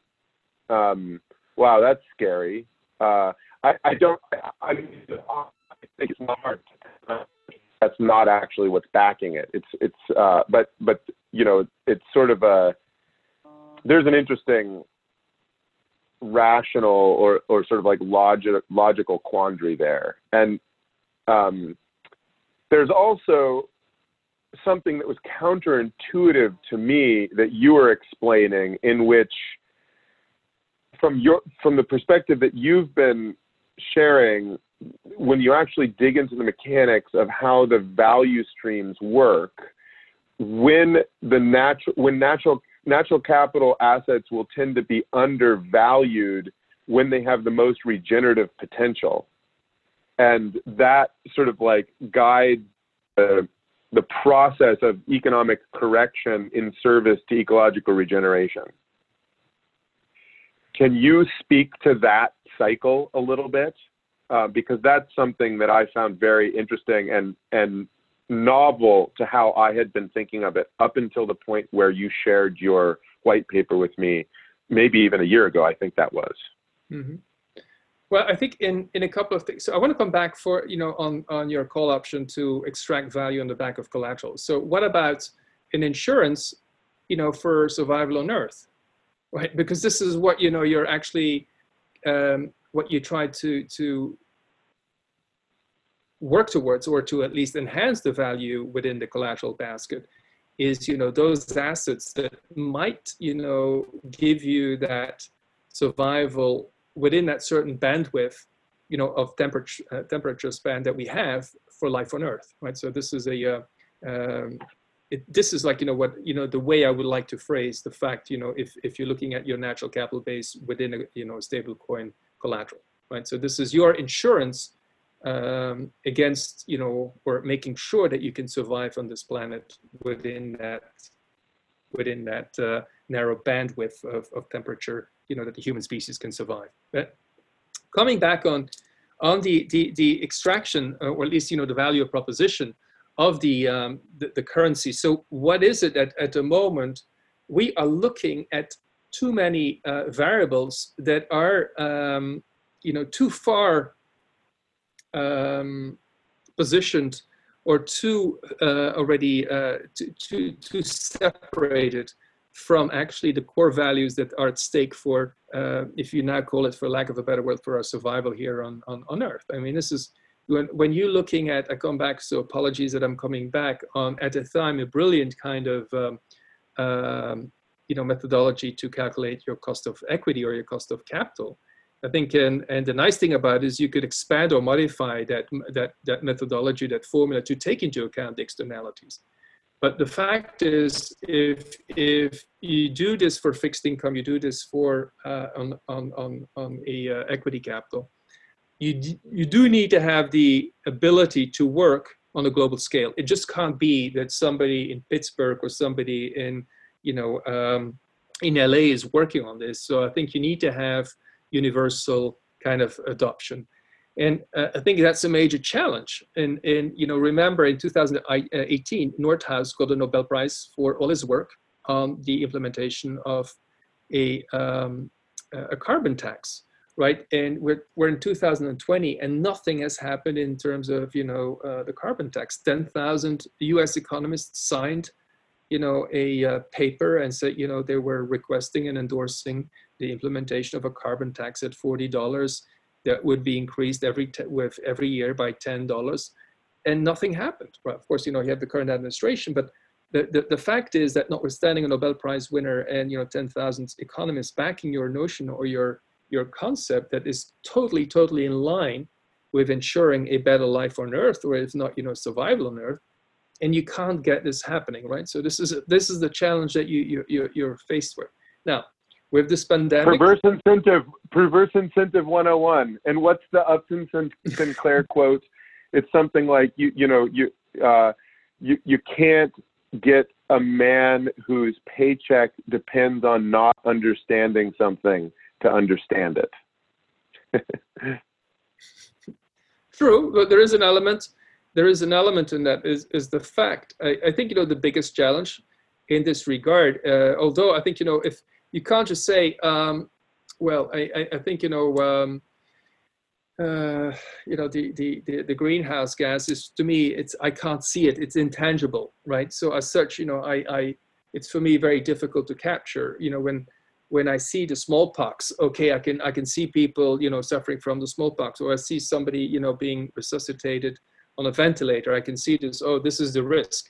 In the absence of that, but now we have seen so many climate calamities, you know, uh, in the form of um, floods and, and and and wildfires and what have you. I think it's it's you know I think it's almost criminal to ignore that you um, uh, you can't actually um, you know change that that get kind of element. So and I, I do have to to to, to say to that you know the, the the bigger challenge is um, you know in the case of JP Morgan Chase JP Morgan Chase since uh, signing the Paris Agreement in in 2015 they've so the, the bank has added 250 billion to uh, climate uh, sorry to fossil fuel uh, industry so 250 billion. They have a they have a balance sheet of about three trillion, three thousand uh, billion, and so 250 billion went to the fossil fuel. So this is 2015. Now the notion of stranded assets, even before what we have uh, now with the pandemic and uh, the strife between uh, Saudi Arabia and and Russia about the um, uh, the amount of, of oil supply that should be agreed upon between the OPEC members, you had the notion of stranded assets. So, and again, I'm very, very you know, uh, puzzled by the fact that institutional investors are not asking more questions again about this allocation of capital. What I said before, you know, how what is the price methodology being applied to allocating 250 billion of capital on your balance sheet in the knowledge that this is a is going to become a stranded asset. This is this is knowledge that we had in 215, uh, sorry, 2015. We knew about this, and uh, that this can happen without any repercussion for management. I mean, this is really um, it's it's it boggling the mind. And again, you you start to think about uh, Jamie Dimon, and I have to give him credit for that. That he's you know he he ran the business roundtable, and we started the business roundtable in um, in 2019. I think it was August 2019. You know, tried to promote the um, the triple bottom line. So the fact that you know the B Corp type of, of, of objectives next to your pure financial bottom line, you would also be embracing social governance and environmental bottom lines. Now, this is, I would have said, you know, allocating 250 billion of, of uh, new uh, bank loans to the fossil fuel industry, I mean, is is not is not doesn't seem to be indicative of embracing that kind of triple bottom line objective, right? So now, how do you change that? How do you how do you um, you know bar this major crisis that we have faced with? I mean, how do you change that? I mean, this is I think this is really working on the uh, the, the the conscience of um, the leaders. So I think you know with with um, uh, Fink from BlackRock has now been been been more proactive in in a sense that uh, you know he's getting more involved.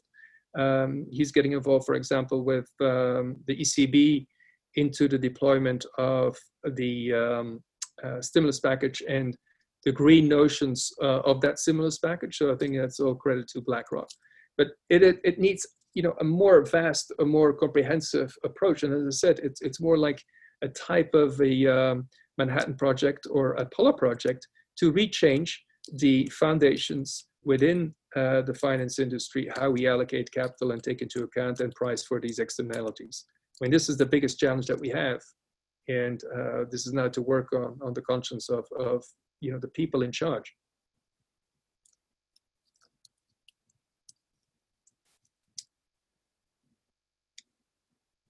Sorry, my um, my kiddo had just walked in there a second ago, mm-hmm. so I'd muted. Yeah, no, I agree. I mean, I think the the awareness, consciousness, that shift is really essential. Sort of the paradigm shift, which really, you know, there's no that that that's not a mechanical intervention that we can make. It's a it's a humans are complex living organisms, and that is a complex um, living challenge for all of us to step up and into a level of embodied awareness that allows us to make better decisions and and uh, co-create better institutions and you know up level our approach to business and politics.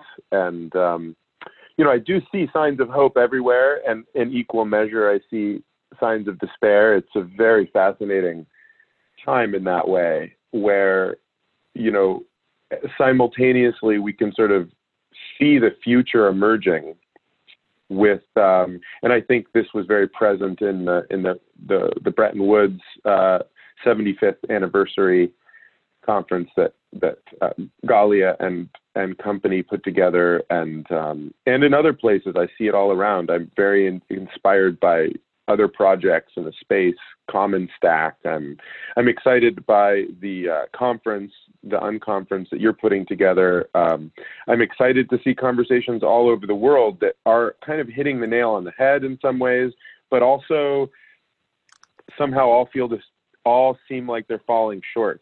And uh, you know, with such urgency, I constantly feel, you know, at Regen Network, it's like we're um, you know, sometimes I feel like we're shoveling holes in the sand and the tide's coming up.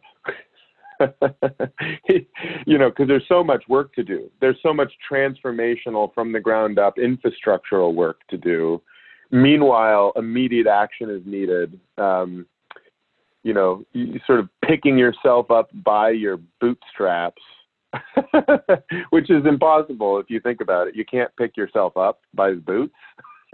you need mm-hmm. something, you know, to step up onto or someone to, you know, give you a hand or, or whatever. So yeah, it's just a fascinating, fascinating time. But I would add there, uh, Greg, I think there's some of the things that could be done are actually of a, uh, this is, some is low hanging fruit in the sense that we, um, if you look at how we actually can influence, I think it's on the consumption, investment, and the voting basis, right? So if you look at uh, for consumption, one of the elements and investing at the same time, I think the biggest challenge so far has been what I call, and you already referred to um, maybe inadvertently, about the visualization challenge. So one of the elements, I think, and there I have to uh, give credit to uh, the people of Planet Tracker, amongst other things, but I also wonder why Bloomberg is not doing more uh, in terms of visualization and data release with respect to environmental or sustainable finance. So I think there's been some increment with what he's doing on Bloomberg uh, Green, but still, I, you know, for you know, he was the head of the G20, um, the, the the challenge for um, the, the financial disclosure on the stress test, on the climate stress tests, so the, the TCFDs. And, you know, he could have easily released, for example, CO2 ppm. And that's, you know, a daily observation out of a Hawaii uh, observatory.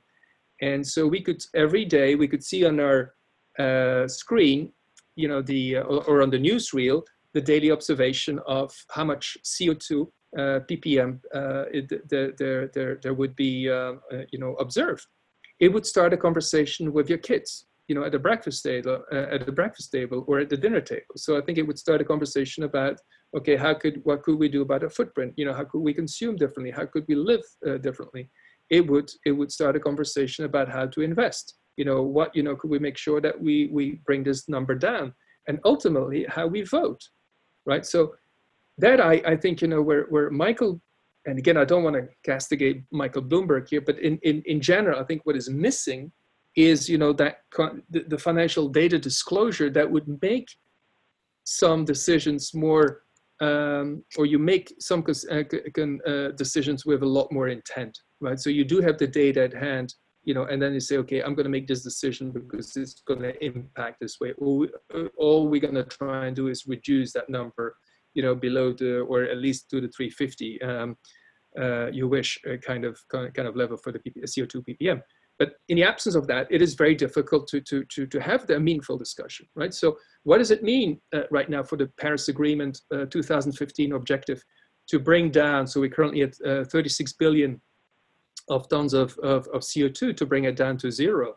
You know, how, how do we achieve that? I think, and this, this is what I also would say, I think in, in, in a sense that we have, you know, not fully uh, exploited the, the, the, potential to visualize that properly and what certain pathways, what if the pathways would be, what would that mean? You know, you have the drawdown project from Paul Hawken, I think was unique in a sense that it's, it's bringing tangible solutions to help alleviate some of the concerns. But what I would have loved to see is that there's an agreement uh, at nation level in absence of nation level, maybe at global major cities, okay, this is of all these Paul Hawken's different proposals, these are the ones that are we going to implement to bring down that pathway to bring down to, to, to, to zero um, uh, you know, uh, percent in, in 2050. That's something that's missing. I think you see these curves, but I think it's, it's, I am not aware of any, again, bar, bar some of the, the well, I have to say laudable work on the, on, on the, on the part of uh, Planet Tracker and Carbon Tracker uh, to, to visualize those elements.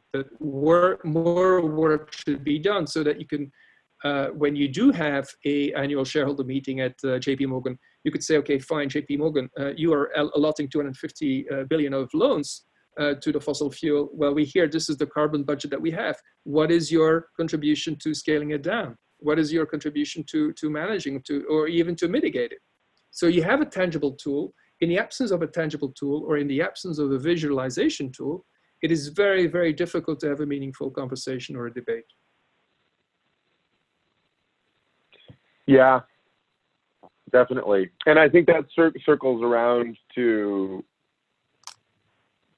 initially, you know, uh, I think before we started recording the, the podcast, but when we were just checking in, I was sort of asking you how it was going, and you were commenting about the the, the present moment challenge in sense making that we have all of these conflicting or or just complex pieces of information about you know co- you know covid morbidity covid mortality covid related um, um,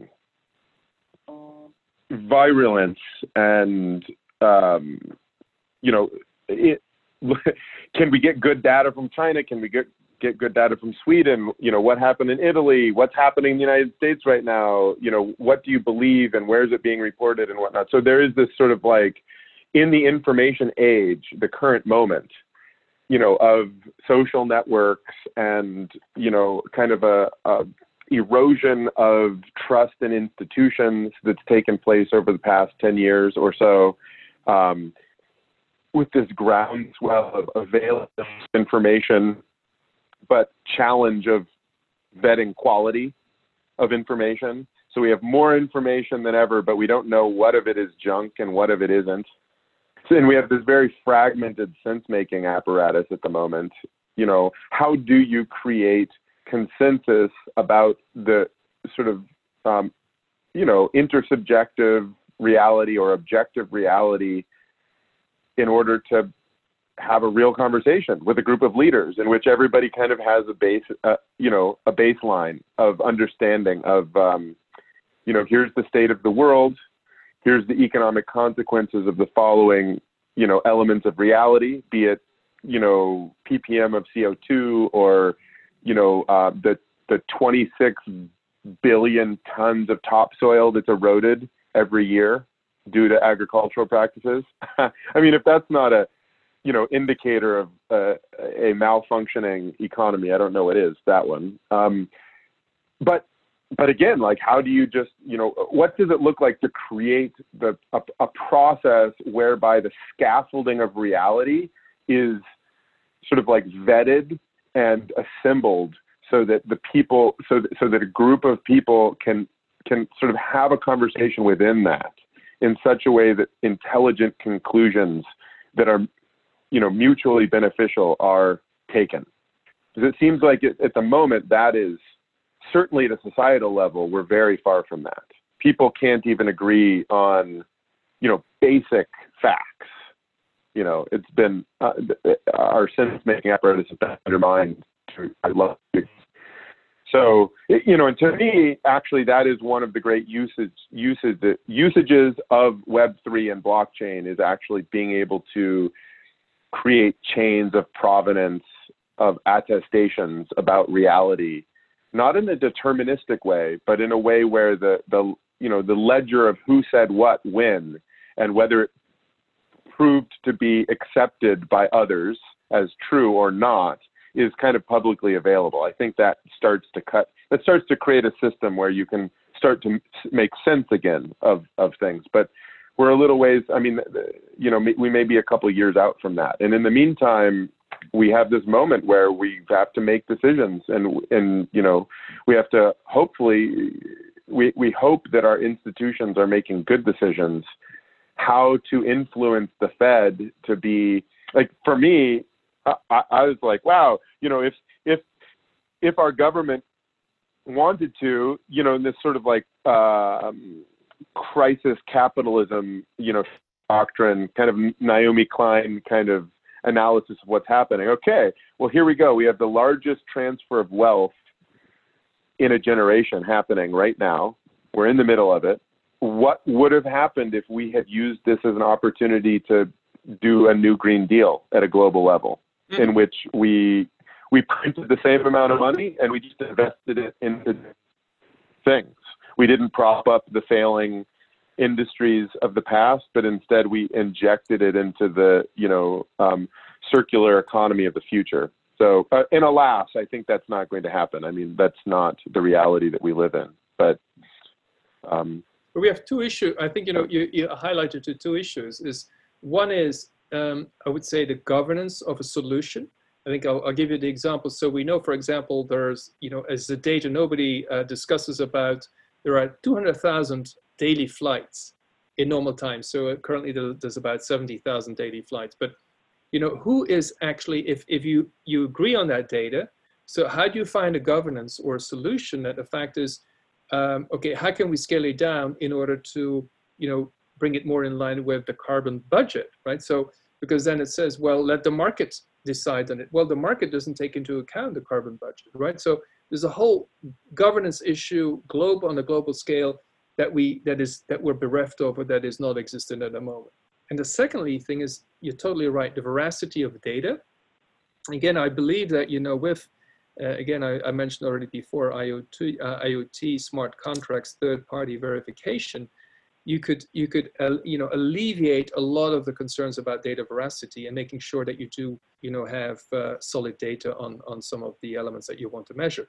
Now the next question is again what is it that you want to measure? What are the metrics that you would like to see uh, in order to guide your economy and then allocate capital via uh, you know what I would still deem to be a market mechanism uh, you know allocate capital to the to those objectives that are the most urgent and prioritized by by society so, um, question for you. Um, when we um, a couple of years ago, when we were together up at Bretton Woods, um, it was the first. Galia gave the first uh, Elinor Ostrom Award um, out uh, in in and and Bernard Lietaer was not there, but he received that and. Uh, just sort of like grounding this whole conversation in the work, you know, the Nobel Prize winning work of, of Dr. Ostrom in commons management.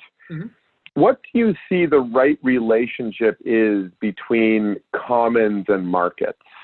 Because I think some people, well, I'll just I'll just leave it aside. What some people do or don't think. I'm curious about your thought. What is the right relationship between commons and markets? Um, yeah, I think the commons, well, it can be uh, broadly defined, but if, if we just stick to um, the ones that are um, the natural base, I think you have to ensure there's an element where you said, I can't be like some extraction, extraction of profit out of the management of that, those commons, right? So I think there's an element where you do act on behalf of uh, mankind and society at large and make sure that you, you preserve and you do manage, uh, you know, to the fullest extent of your fiduciary duty, acting on behalf of mankind, so that the the those assets or you know the capital base is um, either regenerated or is actually can flourish even further and uh, can play its use or can play its um, uh, useful uh, role to to society at large.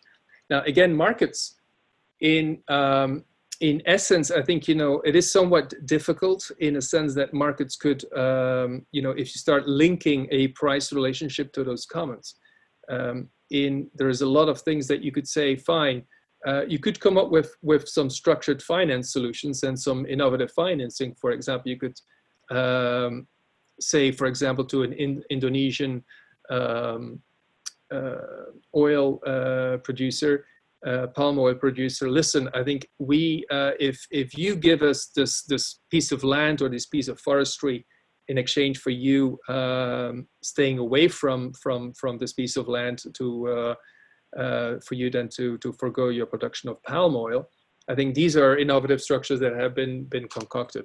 Uh, there is also, um, lastly, I think, in, or very recently, you know, National Geographic had the last wild places identified, uh, both in picture format and also in, uh, uh, in together in cooperation with the Nature Conservancy.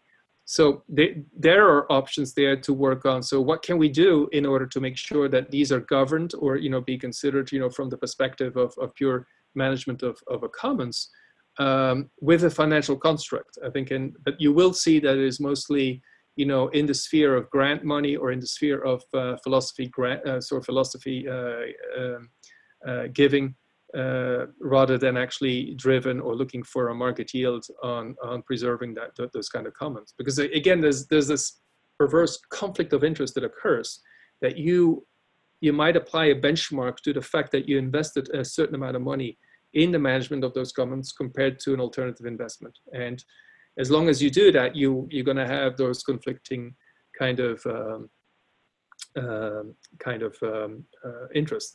So but in yes, as, as mentioned before, I think it is about our survival, right? So how can you, what is your ultimate price? What are you ultimately willing to pay for the preservation of those assets, not only for you, but also for the generations, for your kids, for your grandkids, and, and uh, you know, in, intergenerational kind of uh, uh, shift of value.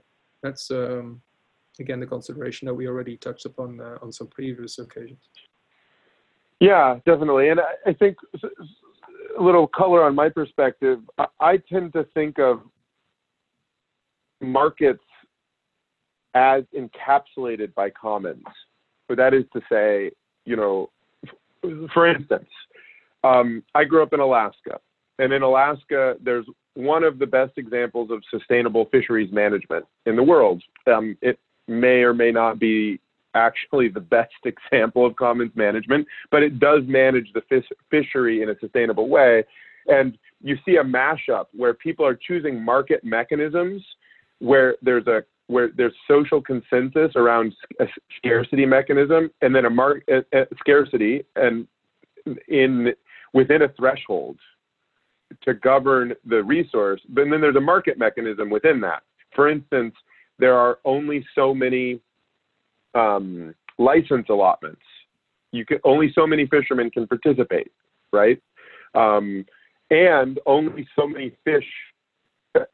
There's like this flexible. So many fish have to escape up the rivers you know, um, and so they've sort of they have the science down that you can fish a certain number of days.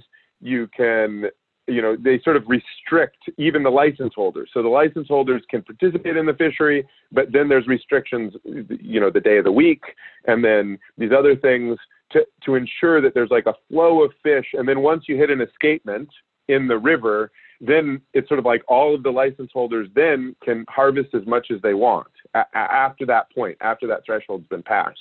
And then, of course, all of those license holders are selling onto a free market. They're selling salmon out to whoever, to, you know, canneries and, and packaging facilities and fresh markets in Asia and whatever. And so there's sort of like a, a fusion there where you see market mechanisms being designed and applied within boundaries, uh, sort of objective reality boundaries. You know, and so that's kind of a that has colored my perception of you know whether we acknowledge it or not. We have sort of a planetary commons. We have nested commons at a watershed level, just on the ecological sense. We also have digital commons. And the market mechanisms and how we choose to govern those market mechanisms either are coherent with the health of those commons or not.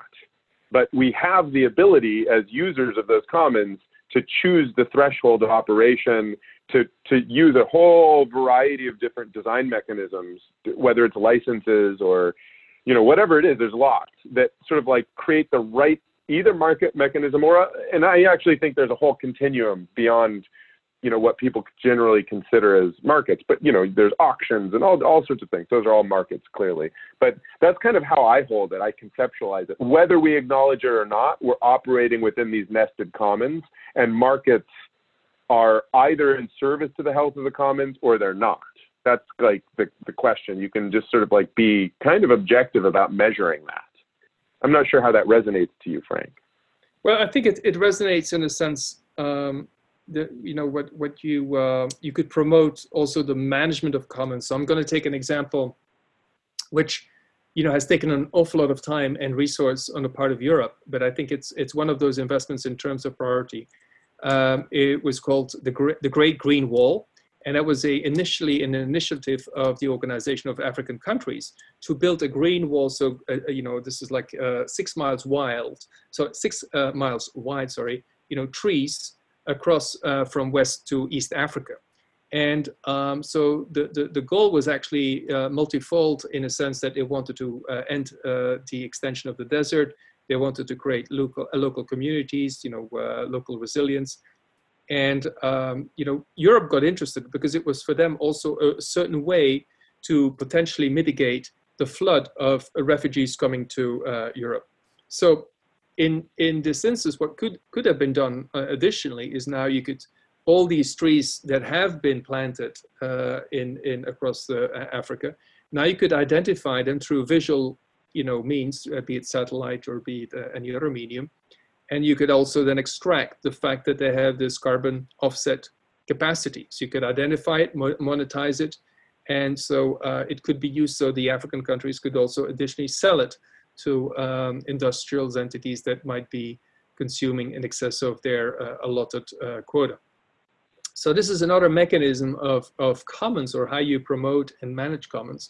Again, it's not ideal, it's not perfect, but it you know definitely gives opportunity to uh, things that didn't exist before. So there was no resource for African countries, and now all of a sudden you do create this kind of uh, opportunity. So um, yeah, th- th- there's many ways that you can you could do this. You could do this for fish. You could do this for um, olives in in in the sense, uh, but you could also ultimately, I think, as importantly, also for democracy, right? So I think these are things you know we we don't deem uh, the the fact that can we have free elections, we take it you know too much for granted, and so now we do have. Um, also applications and methodologies in place you know that are emerging to make sure that our commons of free voting or free um, elections can actually be ensured. And that's another element, you know, where the blockchain is as a basis for for uh, creating or availing that opportunity. Mm-hmm. Yeah.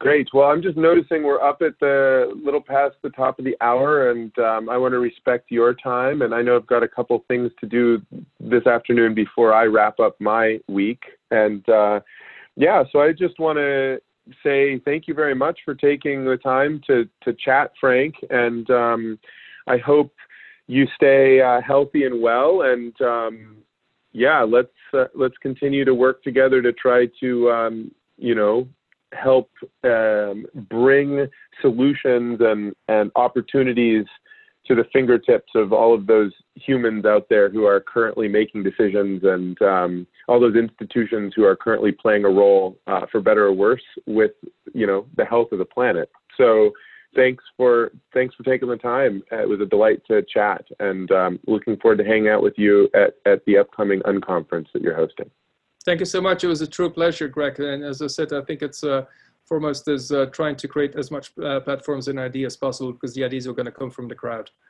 And so, um, and I have a lot of uh, faith in the young generation. So uh, that's, uh, let's keep on working on that and see if we can uh, make it happen. All right. Thanks so much. Have a Thank great you. afternoon. You too. Take Bye. care. Bye-bye.